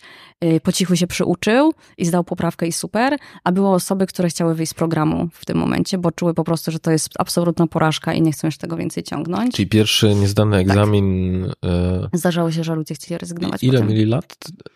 Mm, to już różnie. Okay. Nie miało to większego znaczenia. Bardziej to była kwestia tego, że wydawało im się, że skoro są na górce, e, no bo się dostali, to ta górka jakby będzie trwać przez cały program, no bo to znaczy, że są, wiesz, super, że są gotowi, wiesz, że mają ten skillset. E, no a tutaj egzaminy pokazywały, że były niedociągnięcia. E, I to był taki trudny moment właśnie dla nich. E, zmęczenie materiału po trzech miesiącach codziennie w klasie e, z różnymi instruktorami. Tam była też za każdym razem zmiana, bo co instruktorzy przylatywali ze Stanów i tam po, po co tydzień się instruktor zmieniał, czasem co dwa tygodnie, więc był nowy styl, wiesz, nowa osoba, inna, inny sposób uczenia zupełnie. E, także też widziałam, że to im mm, przeszkadzało i było takie zmęczenie, że znowu egzamin, wiesz, kolejny, znowu trzeba się prezentować przed menadżerami. Tam tak było to dokręcone dosyć. Ja też starałam się ich trochę wyciągać z tej strefy komfortu bardziej nawet i um, mieli prezentować to, jacy są, żeby menadżerowie ich poznali. I, e, I, to było takie zabawne. Wiedziałam, że każdy się boi mówić publicznie. Większość z nas jakby ma jakiś opór, czuje przed tym, więc robiliśmy plakaty. E, każdy sobie projektował swój plakat. Wiesz, facet 45 lat, i robi plakat, nie? który tam, wiesz, kredkami. To, co oni przynosili później, jak pracowali weekendy nad tymi plakatami, to się nie mieści w głowie po prostu, jak dużo czasu spędzali na tym, żeby umiejętnie, wiesz, się opisać, swoje cechy, robić, nie wiem, krzyżówki. No po prostu genialne, to było genialne. Z samego tego można fajną książkę złożyć. Y, ale jakby całe klub było tego, że przychodził menadżer i oni wtedy nie musieli mówić o sobie, tylko trochę, wiesz, pokazywali do plakatu, y, tam mm, odwoływali się do tego często, więc było im trochę łatwiej, nie? Nie mówili jakby ja jestem, wiesz, Dawid i tam i coś tam. Także staram się to trochę tak ograć. To jest też takie ciekawa, ciekawą radę, którą usłyszałem na, dotycząca rozmów rekrutacyjnych, mhm. że jak masz taką trudność z mówieniem o sobie, no a większość osób ma, mhm. zwłaszcza żeby przedstawiać się w, w tym dobrym świetle, to żeby wyobrażać sobie mentalnie, że mówisz o swoim dobrym przyjacielu. Ekstra. Mhm. Nie, więc myślę, że to trochę jest takie przeniesienie tej odpowiedzialności plakatami. Bardzo że fajnie. mówię bardziej trochę o swoim profilu, mhm. niżeli o, o sobie. Super sprawa. Nawet na tych rekrutacjach takich zbiorowych, gdzie były indywidualne rozmowy z rekruterami, a ja robiłam te grupowe, y, to taki był mój zamysł. Ja prosiłam o to, żeby przygotowali kandydaci mindmapy, ale rozpisali mi swoje doświadczenia, jak chcą, na slajdzie obojętnie. E, I też widziałam trochę, ile kto włożył w to wysiłku. To też miało dla mnie znaczenie. Były osoby, które farbami malowały, wiesz, robiły jakieś graffiti, e, po prostu wow, nie są wycinanki, wiesz, i po prostu później to było zdjęcie i, i, i opowiadali trochę, mówiłam, wybierz jedną, jeden obszar, który chcesz opisać. No i opisywali. I też y, jedną rzecz chciałam podkreślić, nie wybierałam do programu osób, które są najbardziej, najbardziej, proszę? Przebojowe. Tak, nie, nie o to chodziło, bo no 20 osób przebojowych by się tam zagryzło, więc to miały być osoby różne, y, ale musiałam zobaczyć po prostu to coś, wiesz, taki błysk w oku, i, i to, że naprawdę chcą. Mi chodziło o to, żeby miało motywację, bo, bo pod koniec dnia to ich często otrzymało, jak, jak tam były jakieś sytuacje. No pięć miesięcy razem plus później trzy miesiące stażu, to jest długi okres czasu. E, przechodziliśmy też przez sytuację, mamy parę, która się poznała podczas trwania programu, mają dziecko już teraz, super. E, mamy, tak, więc to taki dodatkowy plus. Mhm. E, mieliśmy właśnie śluby, rodziły się niektórym e, osobom dzieci, ale były też trudne sytuacje, były choroby, były jakieś losowe zdarzenia też, więc, więc no ta siła grupy była, była taka niesamowita i, um, i myślę, że to pozwoliło im później też zostawać w tej pracy i dalej jakby dalej są w firmie. Jak rozmawiałeś z tymi ludźmi, którzy mówili, wiesz, mieli te spadki motywacji, bo domyślam się, że oni pewnie w jakiś sposób przychodzili z tym do ciebie. Tak, tak. Albo mhm. mówili, że chcę, chcę zrezygnować, bo no ten, pie, ten egzamin mi nie poszedł. Mhm. To jak wyglądała ta rozmowa? I, albo z drugiej strony bardziej chcę, chciałbym dowiedzieć się, co powodowało, że oni mówili, dobra, to jeszcze, to, to ja nie odpuszczę i spróbuję. Mhm. Um, wiesz co, ja nie jestem psychologiem. Może mi to pomagało, nie wiem. Ja... Nie, nie, oczy. Hmm. I co mówiłaś? Weź się ogarnij, weź się do roboty. Różnie dla różnych. Zależy, okay. co, komu, y, co komu było potrzebne. Mam wrażenie, że mam łatwość relacji, nawiązywania relacji z różnymi ludźmi. Zakładam, że nie są to z blokowiska i gdzie miałam różnych znajomych po prostu, naprawdę mówię i to uważam, że to mi się, y, to zrobiło największą różnicę, najbardziej mi się to w życiu przydało. I naprawdę było osoby, które mi trzeba było trochę wstrząsnąć i powiedzieć, słuchaj, no ten czas, który poświęciłeś na naukę, y, już jest za tobą. Y, ten czas, który jest przed tobą, on i tak minie. I teraz pytanie, czy ty zrezygnujesz, wrócisz do starej pracy z podklonym ogonem, czy spróbujesz jeszcze raz, bo może się okaże, że zdasz za drugim razem po prostu. Jakby to i tak, wiesz, to, na to nie masz wpływu, nie? Jakby i tak znajdziesz się gdzieś tam te trzy miesiące później. Y, dla niektórych to trzeba było po prostu pomóc im trochę, żeby się nie wypłakali. Też się zdarzały takie sytuacje. Czasem sobie razem płakaliśmy, też mi się tak zdarzało, bo, bo to naprawdę była taka bezpieczna przestrzeń. Y, ale zdarzyły mi się też osoby, które nie chciały współpracować ze mną. To znaczy, jakby uważały, że takie miękkie rozmowy to nie jest coś, w czym się czują dobrze. A kiedy, i jakby nie było, wiesz, ja też tu miałam pełen kalendarz, więc ja tam nie musiałam szczególnie przekonywać ludzi, słuchaj, daj mi tą godzinę swojego czasu. To było jakby, to było dobrowolne, więc oni mogli. Ja siedziałam z nimi 8 godzin dziennie, codziennie, ale, y, ale nie każdy musiał ze mną się spotykać wtedy, kiedy miał ten, ten czas swój wyznaczony. Mhm. Ale były takie y, sytuacje, gdzie to, że ktoś był zamknięty, przekładało się bezpośrednio na to, że jego szanse później odniesienia sukcesu były po prostu mniejsze, e, bo, bo na przykład y, nie chciał brać udziału w zajęciach, poza tym, że się uczył, nie chciał się pokazywać przed tymi menadżerami, to znaczy, wiesz, ten plakat, głupota, też się takie osoby zdarzają. Mówię, słuchaj, dobra, nie musisz robić, tylko zastanów się, jak to będzie wyglądało, nie? Y, może znaleźć inny sposób, ale patrz, jesteś członkiem grupy, każdy prezentuje się, wiesz, trochę tak jak w szkole. Jakby są, były osoby, którym po prostu ta formuła mało, y, mało odpowiadała. Mhm. No ale no, no, korzyść była jasna, no po prostu są rzeczy, które w życiu musimy robić, mimo że nam się to nie bardzo podoba. Y, I ja mówiłam, nie musimy rozmawiać o twoich prywatnych tendencjach, o tym, jak się czujesz, wiesz, co się u ciebie dzieje, ale po prostu zrób robotę, no, no bo inaczej będziemy musieli z ciebie zrezygnować, a nikt tego nie chce. I tak się udawało zazwyczaj. No tak, no bo z jednej strony to trochę no, oni musieli się wpasować w jakiś rodzaj modelu i te, tego, w jaki sposób były prowadzone te mhm. spotkania, zajęcia, cały ten tak. ca, cały program, więc trochę nie mieli wyboru, a domyślam się, że w grupie 20 osób zawsze zdarzy się ktoś, kto nie będzie, no, będzie miał odmienne zdanie, mhm. jak miałoby to wyglądać. Tak, i oby, nie? Oby takie osoby też były. Wiesz, ja też sama chciałam łatwo by mi było pracować z osobami, które są otwarte, każdy chce i, i jest prędki, ale czego bym się nauczyła wtedy? No jakby niewiele, no sama taka jestem, więc po co mi, wiesz, więcej, więcej mnie gdzieś tam. Też jestem bardzo otwartą osobą, a tutaj naprawdę nauczyłam się wiele na temat tego, jak rozmawiać z osobami, które nie idą po tej mojej linii, które gdzieś stawiają większy opór i też dlaczego. Więc musiałam trochę poczytać, dowiedzieć się, wiesz, jakie są reakcje na zmianę, takie naturalne, co wtedy zrobić. Więc to też mnie jako, jako, jako później menadżera zespołu y, gdzieś trochę ukształtowało mm, i trochę tą wrażliwość moją też wzmogło na pewno. No czego jeszcze się dowiedziałaś o ludziach? Że kobiety zmotywowane nie zatrzymasz po prostu. Nie zatrzymasz.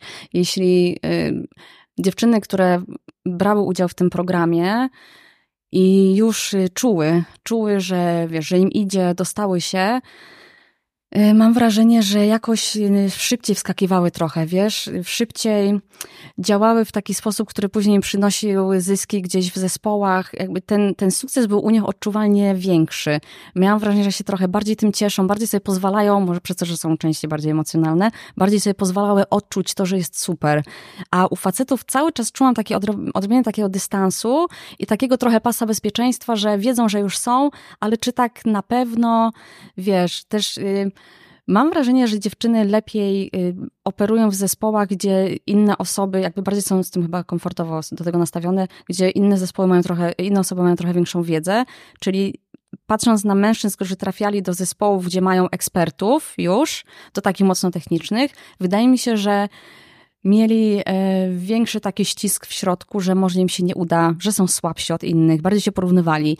Mam wrażenie, że okay. dla kobiet y, to było trochę łatwiejsze do przejścia. Czyli kobiety traktowały to za pomoc, że jest ktoś, kto jest tak. bardziej doświadczony, a mężczyźni jako zagrożenie. Tak. Tak, jak najbardziej tak. I to, to było takie w moim odczuciu i dodatkowo... Dobrze zrozumiałem, mhm. że y, mówiłaś o tym, że kobiety miały taki większy ten pas rozbiegowy, czyli mhm. na początku się dłużej zastanawiały, wahały, y, ale jak już wchodziły w to, to już. Yy... Czy jak już się zdecydowały, to, to, mhm. to na maksa. To już szły, tak, szły I, na całą po I skutecznie realizowały, jakby trochę powiem, powiem tak, że się pieły po kar e, szczeblach Szczebla kariery. kariery się pieły. Tak, y, jak najbardziej. I to może też miały większą łatwość zadawaniu pytań dookoła e, i, Większą i w takim żeby braniu. się przyznać, że nie wiedzą. Może, no, czytały Ciekawe. częściej, tak, będąc y, w zespołach. I do tej pory, jak y, przygotowując się do tej rozmowy, y, wróciłam jeszcze do tych osób, z którymi cały czas jesteśmy w relacji, ale wróciłam do tych momentów ich zmiany, więc rozmawiałam z nimi jeszcze, jak to wyglądało, żeby sobie po prostu trochę odświeżyć tą wiedzę. I e, jak pytałam mm, tych chłopaków, którzy przeszli przez program, y, jak, jak się czuli wtedy, jak się czuli na początku, kiedy zaczynali tą, tą pracę w, w branży dostawali się już do firmy, to cały czas czułam taki niedosyt, że jednak dalej nie czują się wystarczająco dobrzy. I to mnie bardzo zaskoczyło. Mimo, że mają już to, wiesz, mają dobre stanowiska, to osoby, z którymi rozmawiałam, akurat mówią, że no, no jeszcze wiesz, jeszcze wiedzą, że dużo przed nimi, co mnie trochę zaskakuje. A, a dziewczyny, y, czułam, że one jakby wygrały już to. No, czują się dobrze, wiesz, tak jakoś osiadły Jakby byli bardziej. trochę rozczarowani tym? Mm, To jest dobre Chyba słowo? widzą jeszcze, że bardzo dużo przed nimi. No, cały czas jakby gdzieś jest ta, y, takie poczucie, że, że jeszcze nie dostarczają tyle, ile by chcieli, wiesz? Nie wiem, czy poprzeczkę miał tak wysoko. To Jakby- właśnie czułam. Ja jeszcze wrócę do nich, wiesz? Dobra. Jeszcze będę miała z nimi, ale nie, nie z nami, tylko ja jakby wrócę do nich, zapytam, słuchaj, o co chodzi, nie? Jakby już To co musiałbyś pracujesz- zrobić, żebyś był zadowolony? Y, tak, no ale tak może mniej kończykowo po prostu powiem, wiesz, słuchaj, co jest grane, nie? Dlaczego jakby dalej y, gdzieś czujesz niedosyt, Y, ale widzę to, że No, bo to są... jest ciekawe, nie? Że Nie- jest, nie to jest taka duża zmiana, Mhm. A rzeczywiście okazuje się, że tutaj...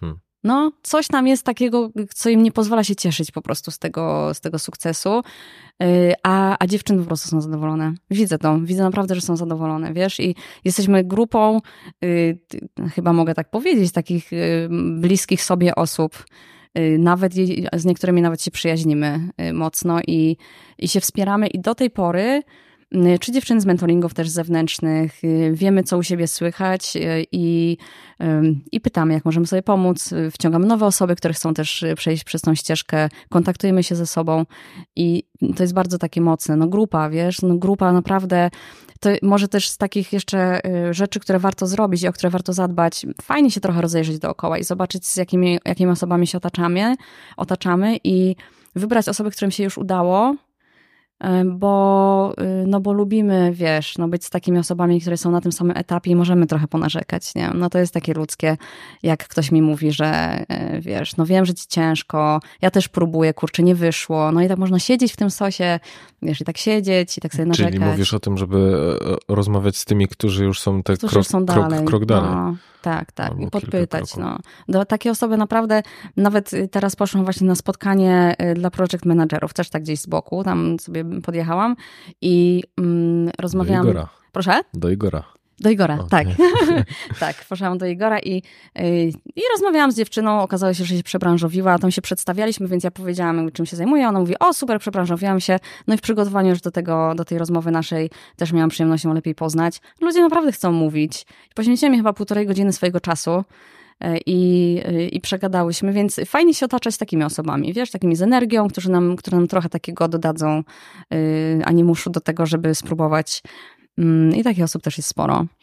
Bo to jest właśnie, to jest to, że jak osiądziemy w, w takich, mm, wiem, w otoczeniu osób, które mówią, a weź odpuść, a to nie ma sensu, Mhm. no to rzeczywiście możemy zacząć to wierzyć i potem no, pojawia się jakiś taki żal do siebie, a mam wrażenie, że to jest chyba takie najbardziej przejmujące, co ja słyszę w gabinecie, że Mhm. ludzie mają żal, że pewnych rzeczy nie zrobili Mm. i że z jednej strony jest taki strach przed zmianą, przed tym, jak miałoby to wyglądać, ale to takie rozżalenie związane z tym, że ja wiem, że powinienem był, albo Mm. że miałem w ogóle możliwości, żeby to zrobić, ale trochę się bałem, ale ten strach nie był na tyle paraliżujący, to to się często pojawia jako właśnie tak, tak, taka rzecz, która zostawia tak, taką rysę w nas. Mhm. I myślę, że w jakiś sposób też podcina skrzydła pewności siebie, że no to tam odpuściłem, to, to, to, to ma większą tendencję do odpuszczania. Nie? Zgodnie Mhm. z tym mm, powiedzeniem, że jesteśmy lepsi w tym, co robimy codziennie, a jeżeli zdarza Mhm. nam się odpuszczać, no to, no to Mhm. stajemy się w tym po prostu coraz lepsi. No tak sobie udowadniamy tylko trochę, nie? Że, mm, że jesteśmy kiepscy. No, a po co? Wydaje mi się, że teraz naprawdę każdy ma prawo, żeby być szczęśliwym. Jeszcze po COVID-zie kapitalny y, rozwój mm, tej technologii pozwolił nam pracować teraz z każdego miejsca. Możesz naprawdę, nie masz już argumentu, że jesteś za daleko od dużego miasta. Y, teraz już te argumenty w ogóle zostały zbite. Nie masz argumentu, że nie masz pieniędzy y, na to, żeby się przebranżowić, bo możesz się przebranżowić praktycznie za darmo, o ile nie całkiem za darmo, ucząc się po prostu. Jedyne co, Widzę też, że taką przeszkodą ten, ten moment, gdzie zaczynamy się uczyć i prokrastynacja oczywiście, też książki na ten temat były napisane, jak sobie z tym, z tym uczuciem y, poradzić, ale mam wrażenie, że to... Mm, ta nauka jest y, dla ludzi bardzo trudnym etapem, bo y, nie wiedzą, jak sobie to poukładać, mhm. nie wiedzą, y, w którym momencie zacząć się rekrutować gdzieś. No bo wiesz, no to w IT pff, możesz się uczyć codziennie, w zasadzie powinieneś tak naprawdę się uczyć cały czas, bo jakby jak wiesz, tydzień to już jesteś do tyłu gdzieś i to przeraża bardzo osoby, szczególnie na początku nie wiedzą właśnie kiedy zacząć, więc rozciągają, kobiety maksymalnie rozciągają też ten czas, no bo jeszcze nie wyślę, bo jeszcze wiesz, słaba jest. E, znam niewiele, niewiele takich wariatów, którzy gdzieś od razu to CV wysyłali, mimo że nie znali taki weekendowy kurs tylko. Mm, a y, fajnie się spotkać z kimś, kto tą drogę przeszedł i nam trochę podpowie, że ok, tu jest taki twój pierwszy checkpoint. Zrób na przykład te sześć kursów na tam Udemy y, i po skończeniu daj mi znać, i zobaczymy, zadam ci trzy pytania i zobaczę, wiesz, nie wiesz, nie? To jest szybka piłka, to jest tak jak na rekrutacji. Yy, także wiesz, można komuś zapłacić nie wiem, 50 zł za jego 50 minut pracy, żeby cię tylko sprawdził technicznie po prostu z tego. To też nie są jakieś wielkie koszty, patrząc na koszty bootcampu na przykład, nie? Także bootcampu, fajnie czyli to są te studia przygotowujące tak, do bycia tak, programistą. Tak. Takie studia mogą być nawet kursy weekendowe, mogą być wielotygodniowe, to zależy. Mm, no ale tam kasa jednak często jest dalej taka wysoka bardzo. I też dlaczego nie? No wiesz, ja też lubię mieć podane na tacy bardziej, nie? Fajnie, no jak kogoś stać na to, y, to też może sobie w taki sposób działać i, i ekstra, ale, ale to nie jest konieczność. Można tak. różnie. Mhm. Widziałeś coś jeszcze, co było związane z tym, że ludzie odpuszczali albo chcieli rezygnować? Czy jakieś takie tendencje? Mówiliśmy o tej różnicy damsko-męskiej, ale mhm. zastanawiam się, czy są jeszcze jakieś cechy, które, no, które predysponowały ludzi do tego, żeby no, skutecznie się zmieniać, albo w drugą stronę, żeby jednak powiedzieć, dobra, to nie dla mnie. Mm. Bardzo fajny przykład podała mi jedna z osób, która u, u mnie była na tym y, w programie. Y, powiedziała mi, że to jest często też kwestia tego, żeby wyobrażać sobie, że twoje życie może wyglądać inaczej. To znaczy nam się zawsze wydaje, że mamy już wypakowaną agendę i plan dnia do maksimum, nic się nie wciśnie. A później na przykład okazuje się, że e, wiesz, jesteś chory, strzeli ci coś w krzyżu i dwa razy w tygodniu musisz znaleźć czas dla rehabilitanta, no i masz, nie? No bo nie możesz, bez tego nie da rady. No i się okazuje, że, że wiesz, ten czas jest. E, tak samo rodzi ci się dziecko i myślisz sobie, co ja robiłem z tymi wszystkimi wieczorami wcześniej. A spotykasz ludzi, którzy dzieci nie mają i mówią, matko, wiesz, jestem taki zarobiony, nie? A jednak ten czas, wiesz, no dalej doba ma 24.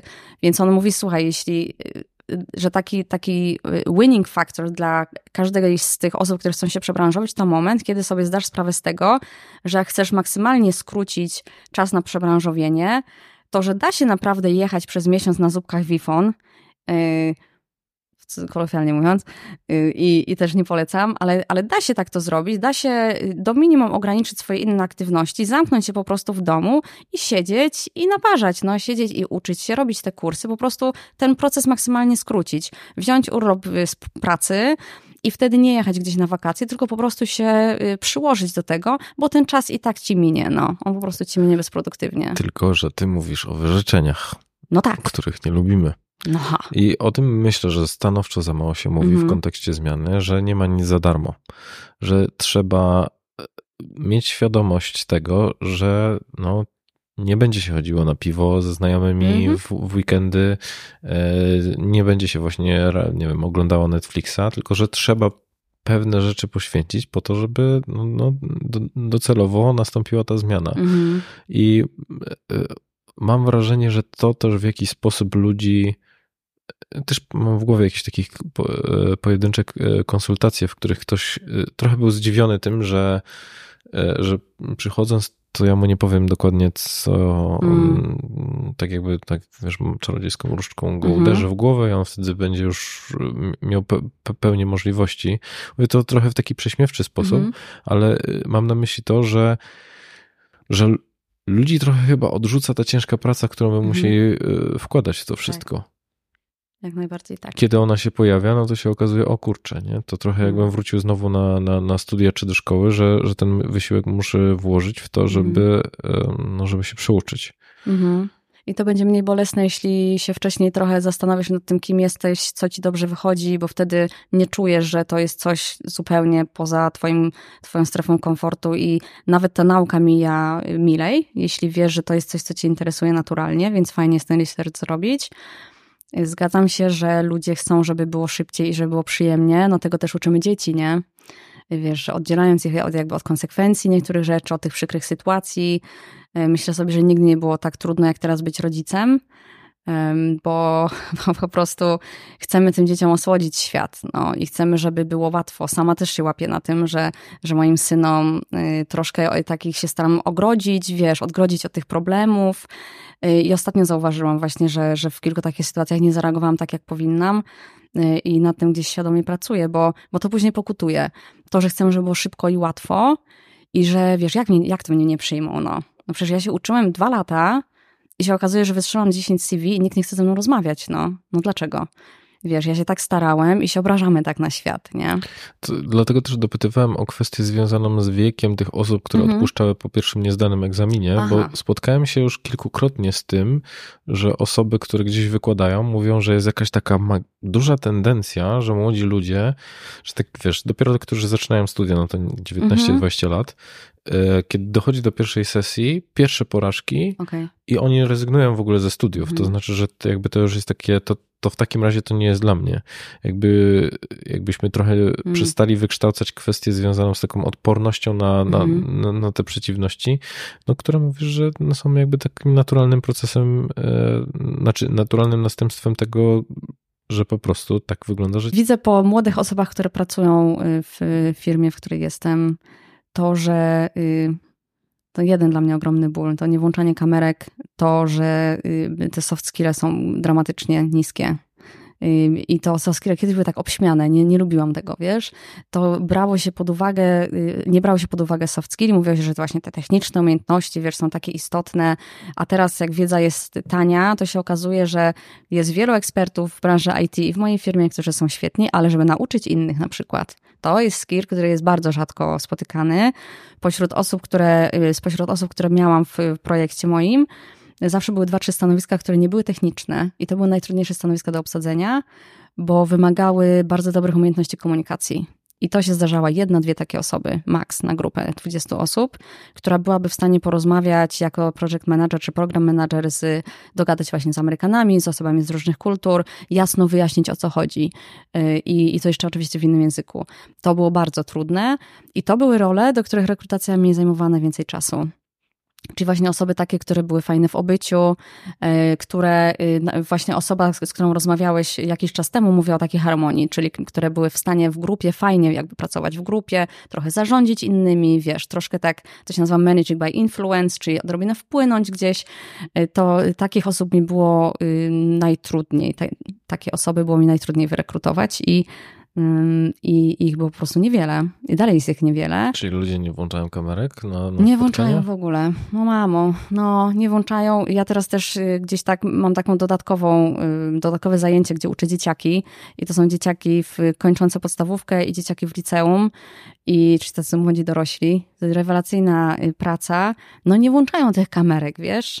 Więc dla mnie sukces jest taki, kiedy pracujemy i ktoś włączy w trakcie Wiesz, jakie to jest wow, jak ktoś ośmiela się nagle i się odważa w trakcie kamerkę. Ja bym pomyślał, że te nasze pokolenia to są mhm. takie e, pokolenia, nie rób mi zdjęcia, źle wyglądam. To znaczy, że, mm. że, że no ja, tak sobie kojarzę te, te pierwsze, e, pierwsze zdjęcia, że albo one były takie, wiesz, ustawiane i wymuszone, mm. a jak ktoś już się decydował na to, żeby zrobić komuś zdjęcie, no kiedyś to w ogóle każde zdjęcie kosztowało 3 zł, no bo przecież potem trzeba to o, było wywołać. Oczywiście, wow. Ale y, jakbyśmy byli bardziej tak niezaprzyjaźnieni z tą, z tą technologią, a tutaj się okazuje, że mm, więc raczej zakładałbym, że te nowe pokolenia są bardziej mhm. ośmielone z takim swoim obrazem siebie zewnętrznym, że dużo widzieli siebie i będą bardziej ośmieleni do, do włączania kamerek. No to ciekawe jest. Ja widzę odwrotnie to zupełnie na tych zajęciach. Tam się zdarza na 25 dzieciaków jedna, dwie osoby, które mają kamerkę włączoną, reszta po prostu ma wyłączone kamerki cały czas. Nie do końca wiem, z czego to wynika. Nie mam też w rodzinie nawet dzieci w tym wieku. Może mogłabym się tym bardziej zainteresować. Mhm. Ale y, u starszych osób chyba to jest taka coś w rodzaju elementów jakiejś kultury osobistej, może tego, że jednak wiesz, jak z kimś rozmawiam, to chcę widzieć oczy, no to też bardzo pomaga w kontakcie.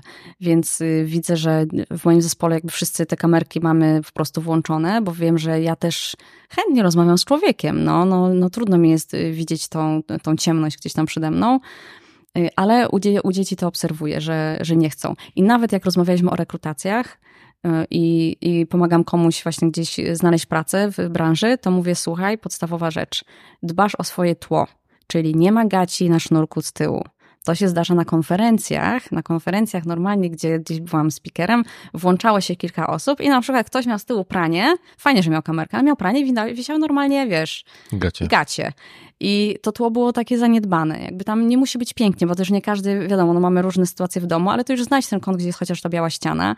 Y, dla mnie te rzeczy mają ogromne znaczenie po prostu. Jak cię widzą, tak cię piszą i dalej tak jest. Możesz sobie y, zrobić, nie, może nie zrobisz sobie krzywdy nie pokazując się, ale y, możesz dużo wygrać na tym, że się pokażesz w odpowiedni sposób. Hmm. Mm, więc nawet jak jak gdzieś właśnie miałam występować, czy, czy z kimś rozmawiać, czy jak, jak osoby szukały pracy, te, które prowadziłam w mentoringach, to mówiłam y, przede wszystkim dwie godziny wcześniej. Siadasz, włączasz kamerkę i patrzysz, jak ty wyglądasz w tej kamerze. Y, pokazywaliśmy takie ćwiczenia na tłach różnych, więc y, zmieniałam sobie tła i miałam jedno takie sztuczne, wiesz, które można po prostu włączyć, nie? Jakaś tam mozaika z wakacji, coś tam.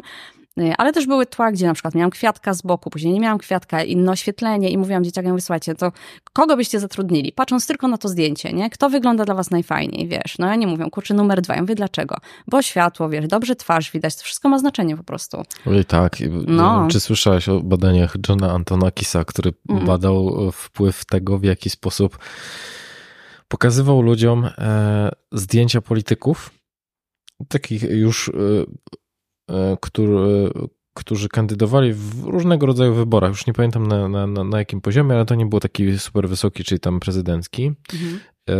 I to już był, i pokazywał i pytał ludzi, które, która osoba według Was jest bardziej kompetentna. Nie? Czyli okay. to jeszcze na mhm. tych poziomach, gdzie kompetencje mają większe znaczenie niż jej tam popularność. I co się okazywało, że z takim zatrważającym, e, chyba dużym prawdopodobieństwem ludzie wybierali osobę tylko i wyłącznie patrząc na twarz, która rzeczywiście wy, wy, wygrywała te wybory. I co mhm. ciekawe, to samo były w stanie robić siedmioletnie dzieci. Wow, Tylko okay. podało tam pytanie, kto byłby dobrym kapitanem statku. Mhm. I powiem ci, że jak oglądałem te twarze, to rzeczywiście łatwo jest y, powiedzieć, ten, nie? Lewa, prawa, lewa, prawa. Mm. Także no, jest coś mm. w tym rzeczywiście, że to w jaki sposób wyglądamy, mm, jakby mówi o naszym poziomie kompetencji. Znaczy, no, wi wiadomo, że nie mówi, tylko że jakby na takim mm. nieświadomym poziomie można do tego w ten sposób Oczywiście, podchodzić. no nie każdy jest Bill Gatesem i może chodzić, wiesz, w rozciągniętych gaciach, nie? Ale -hmm. Bill Gates -hmm. na samym początku był po prostu elegancikiem. Ale dlaczego? Bo nie był jeszcze Bill Gatesem. No właśnie, no właśnie. że to jest dopiero no, pewien poziom, od którego można sobie tak na to pozwolić. Tak jest. Nie? Mhm. I, i... No, tak, no. też się zgadzam. No zadbajmy o to, no też nie musimy być piękni, bo też nie o to chodzi, tylko y, o otoczenie po prostu, o to, żebyśmy byli przyjemni. Przyjemni, nie? Tak jak, y, wiesz, y, jak sprzedajemy w sklepie. I nawet skojarzyło mi się to, o czym mówiłeś z Hillary Clinton. Widziałam kiedyś, jak zaczyna swoją kampanię. Jest taki fajny gest amerykański, kiedy ona wchodzi na scenę i mówi tak, do publiczności, tam wiesz, i mhm. macha, nie? I później było pokazywane na stop klatkach, oczywiście tam nikogo nie ma, kogo zna, no ale wiesz, chodzi o to, że jakby znam ludzi, nie? Tutaj są moi ludzie, wiesz, jakby jesteśmy grupą, widocznie ktoś ją lubi, nie? Skoro do niego macha, jakby pokazywanie, takie dodawanie sobie trochę rzeczy, no wiesz, zresztą nawet takie drobiazgi. Ja mam dzisiaj kolorową bluzkę, i mam kolorowy kubek bo chcę sobie dodać pewności siebie, bo dla mnie to też jest jakieś wyjście poza moją strefę komfortu, bo pierwszy raz nagrywam taki podcast i sobie mm. pomyślałam, kurczę, jak mogę sobie dodać kilka punktów w mojej własnej głowie, żeby się czuć lepiej. Więc jadąc tutaj słuchałam, wiesz, swojej ulubionej muzyki, mam swoją bluzkę i po prostu jest, jest dobrze. No. A to są takie fajne, drobne detale, które budują e, rutyny, które nam rzeczywiście w takich stresowych sytuacjach pomagają. Mm -hmm.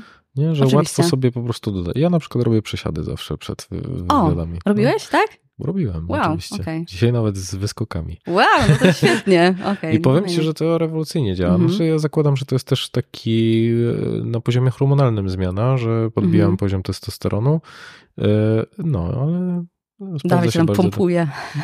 I, i, i ludzie to za rzadko, za rzadko to robią. Znaczy za rzadko wiedzą, co im pomaga w ogóle, nie? Dokładnie. Tak, a to warto jest to wiedzieć i to są czasem takie drobne rzeczy, tak jak mówisz. Nawet jakiś amulet czy coś takiego, co wiesz, znam siebie, wiem, że ruszam rękami, więc na początku muszę mieć długopis w dłoni. Zdarzyło się czasem, że się popisałam markerem na przykład, albo wiesz, coś zrobiłam, ale jakby trzymałam już, żeby tym, tymi rękami nie machać, też na, na, tej mojej, na, na tym moim programie e, pracowaliśmy z kamerą i ludzie czasem prosiłam, żeby się nagrali, troszkę zobaczyli, wiesz, jak wyglądają. No, no trage, tragedia to była. To było po prostu od śmiechów przez płacze, wiesz, jakieś grymasy mówili, że coś strasznego, e, ale to zmieniało bardzo dużo. Jak widziałeś, jak ty się zachowujesz, Dlatego w ogóle wydaje mi się, że taka kompetencja, gdybym miała w ciemno zatrudnić jedną osobę do nieważne jakiego biznesu, E, to by była osoba, która ma trenerskie umiejętności, która hmm. wcześniej była trenerem. Uważam, że to jest najlepszy skillset, jaki może być, bo to znaczy, że nie tylko umie się uczyć, umie też uczyć innych, umie współpracować w grupie, umie grupą zarządzać, to się przyda w każdej pracy.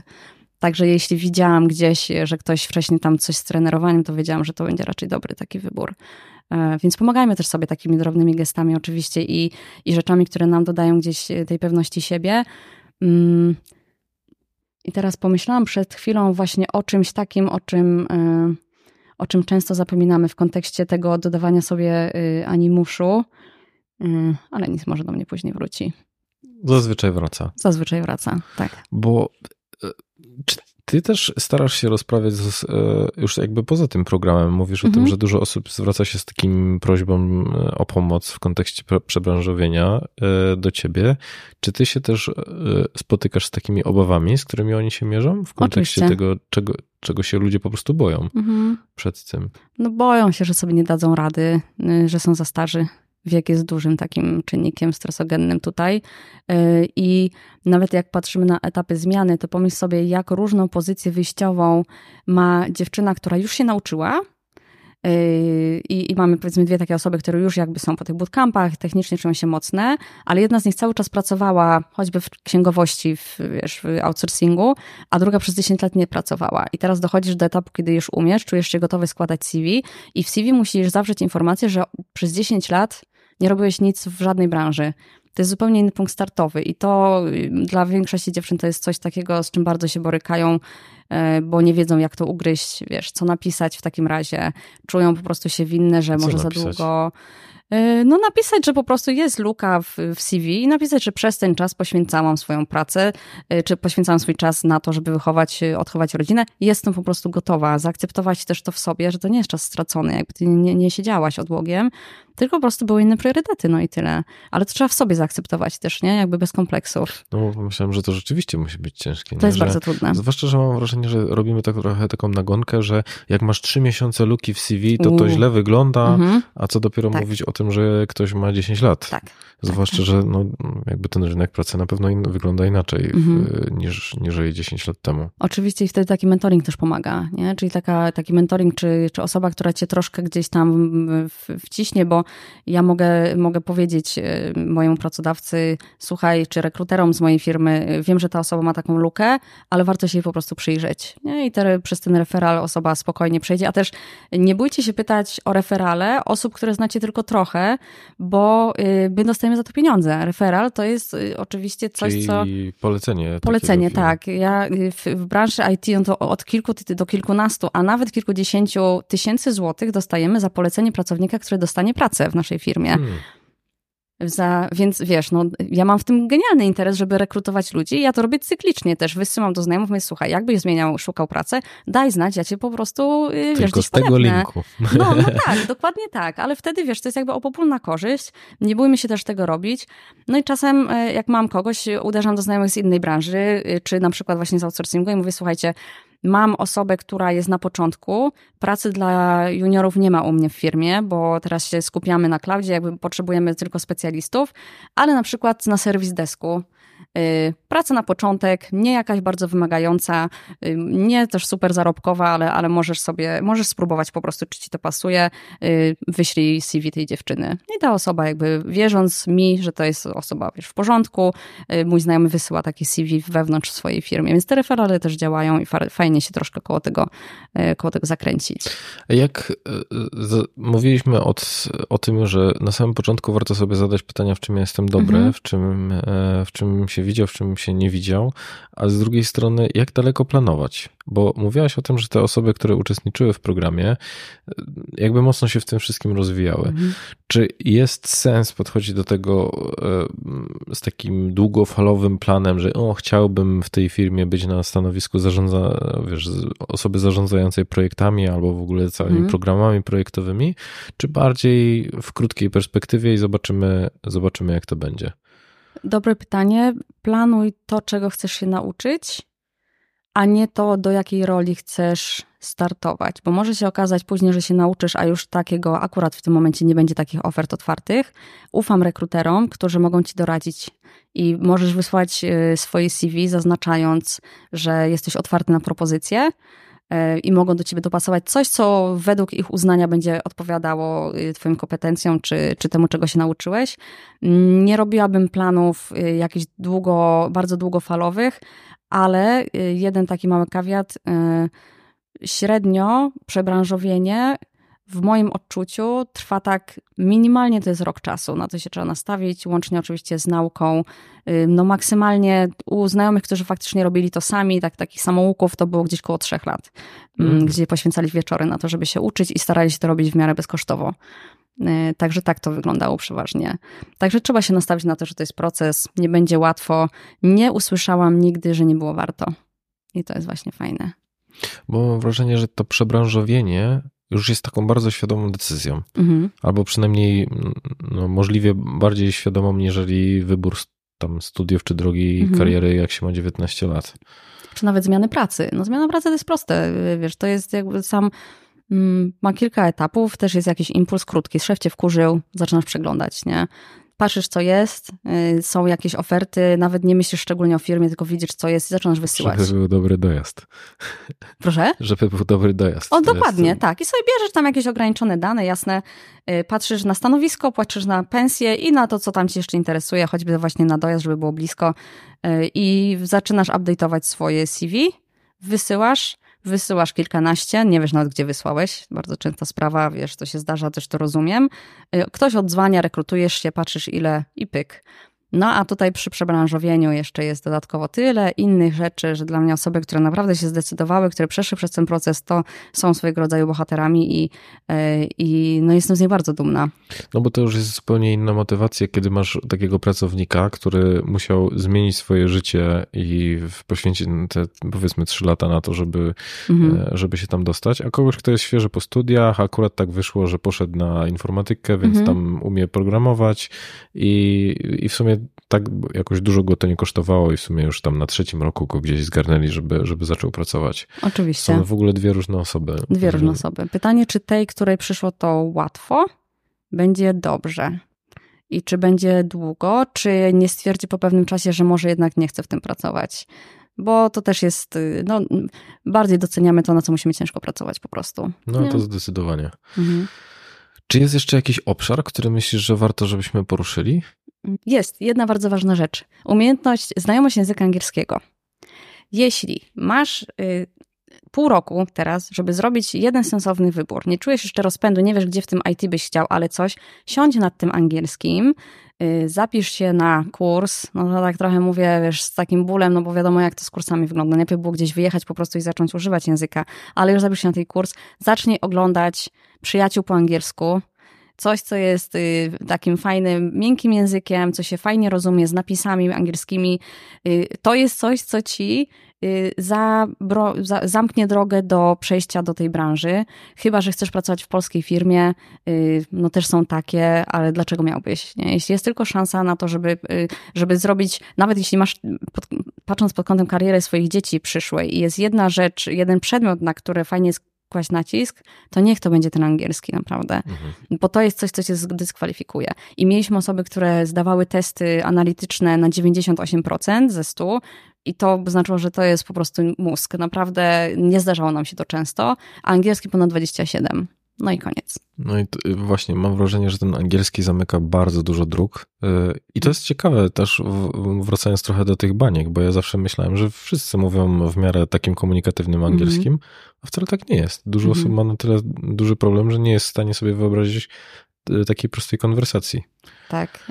I ta prosta też wystarczy w większości przypadków, ale też jeśli chcesz awansować, masz w pewnym momencie wybór między ścieżką specjalisty a ścieżką people managera. People manager, nie będziesz miał samych Polaków w korporacji pracując, no i tutaj już jest trudniej, no, nie? Wystarczy, że masz szefa w Stanach Zjednoczonych, Oczywiście. który mówi biegłym angielskim, no więc w Stanach, już... w Indiach, w, wiesz, w UK'u y, i tutaj się w ogóle zaczynają schodki. Także to jest jedna rzecz, na którą trzeba kłaść nacisk od samego początku, żeby dzieci znały języki po prostu. Y, I to nie jest żaden zmarnowany czas, więc jak coś mogę polecić, to to, żeby zaczynać to jak najwcześniej y, i nie bać się wracać do tego i na to wydać kasę. Jak masz mhm. wybrać bootcamp, zacznij sobie ogarniać na jakichś darmowych kursach na początku, zobacz, co byś chciał i płać za angielski. Mhm. W czym ty możesz pomóc ludziom? To znaczy, że jeżeli oni się borykają właśnie w kontekście tego, e, takiej zmiany życiowej, to jeżeli chcieliby się z tobą skontaktować, mhm. to w czym, w czym ty, ty mogłabyś pomóc? Mm. Jestem w stanie pomóc im, zadając odpowiednie pytania, trochę siebie poznać i zweryfikować, w którą stronę chcieliby iść, ale przede wszystkim czuję, że sprawiam, że innym jest dobrze, że czują się w tej zmianie bezpieczni i że bardziej czują, że mogą. I wydaje mi się, że to jest y, ta trudność, o której rozmawiamy, dużo większa niż to, że nie umieją, że nie dadzą rady się nauczyć. Mhm. Tylko to, że y, tak. Y, ja czuję się takim partnerem osób, które są w zmianie i ich trochę ośmielam, odrobinę im pomagam. Były też osoby, które gdzieś w mentoringach mi odpadały, bo, bo właśnie był ten taki niewygodny moment, o którym mówiłeś, czyli też na takich spotkaniach wymagam od nich, żeby przychodzili przygotowani. I wiesz, ja jestem bardzo miłą osobą i tak dalej, mamy fajną relację, ale jakby robota ma być zrobiona, więc jak, jak ktoś przychodził i tam było, i mieliśmy rozpisany plan i jakby raz nie dostarczył, bo coś się podziało, ale drugi raz też przyszedł nieprzygotowany, no to znaczy dla mnie, że tej motywacji nie ma. Więc ja mówię, słuchaj, no robimy czy nie robimy. Teraz wiesz, jak to jest. No, jeśli chcesz od siebie odstręczyć ludzi, zacznij im radzić, i, I, to jest najszybszy sposób, żeby stracić znajomych. E, I, I tak właśnie czasem te mentoringi się niektóre kończyły, że ktoś po prostu rezygnował, bo, no bo no nie dogadamy się. No. no jeśli chce, to umawiam się na przykład na sześć takich sesji e, i na sześć spotkań. Ja jestem pewna, że znajdą później pracę, jeśli zrobią to, co proszę. Hmm. Mm, no. No to super. Dobra, jeżeli ktoś jest w takim momencie życia, że no słucha tego podcastu, więc mm. myśli sobie, kurczę, dobra, to ja już czuję, że, że coś chciałbym, chciałbym zmienić. To co, co jest tym pierwszym krokiem, który będzie w miarę uniwersalny, który, od którego warto byłoby zacząć? Czyli żeby mm. nadać temu jakikolwiek e, e, rozpęd, to co mogę zrobić tak naprawdę już, już, już dzisiaj? Mhm. Pierwszy krok, y, siedzisz z kartką, piszesz sobie, kim jesteś, to znaczy, co cię interesowało w życiu, jeśli myślisz o branży technologicznej, zastanowić się, czy lubiłeś w ogóle cyfry, czy lubisz. Czy, I nie mówię to o takich szkolnych y, kwestiach jak matematyka, ale czy w ogóle interesują cię nowinki, czy lubisz wiedzieć, interesować, nie wiem, wyszły kryptowaluty, czy coś cię to wiesz, czy słyszałeś, czy coś cię gdzieś tam nęci trochę w temacie. Zobaczyć po prostu, czy to są jakieś y, obszary, które Dlaczego się śmiejesz? Kryptowaluty czy co? kryptowaluty. No. Bo, no, bo myślałem, że czy, czy kręcą cię kryptowaluty, mhm. czy to, że można na nich dużo zarobić. E, na przykład, no. A ja na przykład lubię, też. wiesz, to jest też taki mój tak? temat, tak, e, więc... Y, co, Bitcoin skoczy, czy nie? Czy Bitcoin, nie ma wyjścia po prostu. No, no ale okay. tak po prostu jest. No tak, no, Bitcoin no, oczywiście, tak. że skoczy. Y, także tak, y, Ojej, to jest jakiś drugi temat, na który też bym mogła y, chętnie rozmawiać, ale zobacz, czy y, takie techniczne aspekty cię w ogóle interesowały? Czy na przykład jak pracowałeś wcześniej, nie wiem, w księgowości, byłeś nauczycielem, czy lubiłeś sobie tam Excela strzelić gdzieś na boku, wiesz, coś sobie tam y, troszeczkę te dane porozkładać? Jeśli nie, to nie znaczy, że IT też nie jest dla ciebie. Możesz spróbować w, jako project manager, czyli na przykład, czy jest obszar ludzki, który cię ciekawił. Czy będąc mamą, która 10 lat była na urlopie, ale ma dzieci w wieku szkolnym albo przedszkolnym, czy jak był, było pytanie, kto zorganizuje wycieczkę dzieciom, to czy na przykład miałaś taką myśl, że kurczę, ja bym chciała, albo byłaś przewodniczącą klasy. Wiesz, gdzie to, gdzie był ten taki haczyk, nie? Co cię tam nęciło? Wypisać i iść do jednej mądrej osoby, która ci trochę pomoże to rozkminić. E, znaleźć taką jedną osobę po prostu. Na jedno spotkanie z koleżanką, wiesz, z kimś, komu, komu ufamy Albo Żeby kimś... druga para oczu na to po prostu tak, rzuciła. Tak. Albo zapytać kogoś, kto wiesz, że jest w takiej branży i niech on cię pokieruje. I wtedy ktoś zerknie, po takim jednym spotkaniu może już ci coś podpowie. I drugie, podłączyć się właśnie do jakiejś sieci, żeby się uczyć z osobami, które już albo są y, zaangażowane i już pracują w twojej branży y, tej docelowej, albo ci więcej udzielą informacji, czyli na przykład takie mało pracu, jak najbardziej poczytać historię y, i zacząć się po prostu uczyć. Nie? Zacząć się uczyć oznajmić wszystkim, wiecie, że nowa ja, nowy rok, nowa ja i, i od dzisiaj zaczynam po prostu nową ścieżkę. Jak będziecie coś słyszeli, dajcie znać. Ekstra. No dobra. Fajnie. Dziękuję Powodzenia. za rozmowę. Także trzymamy kciuki. Dzięki. Dzięki. Słuchasz podcastu charyzmatyczny. Zasubskrybuj, daj kciuk w górę lub skomentuj.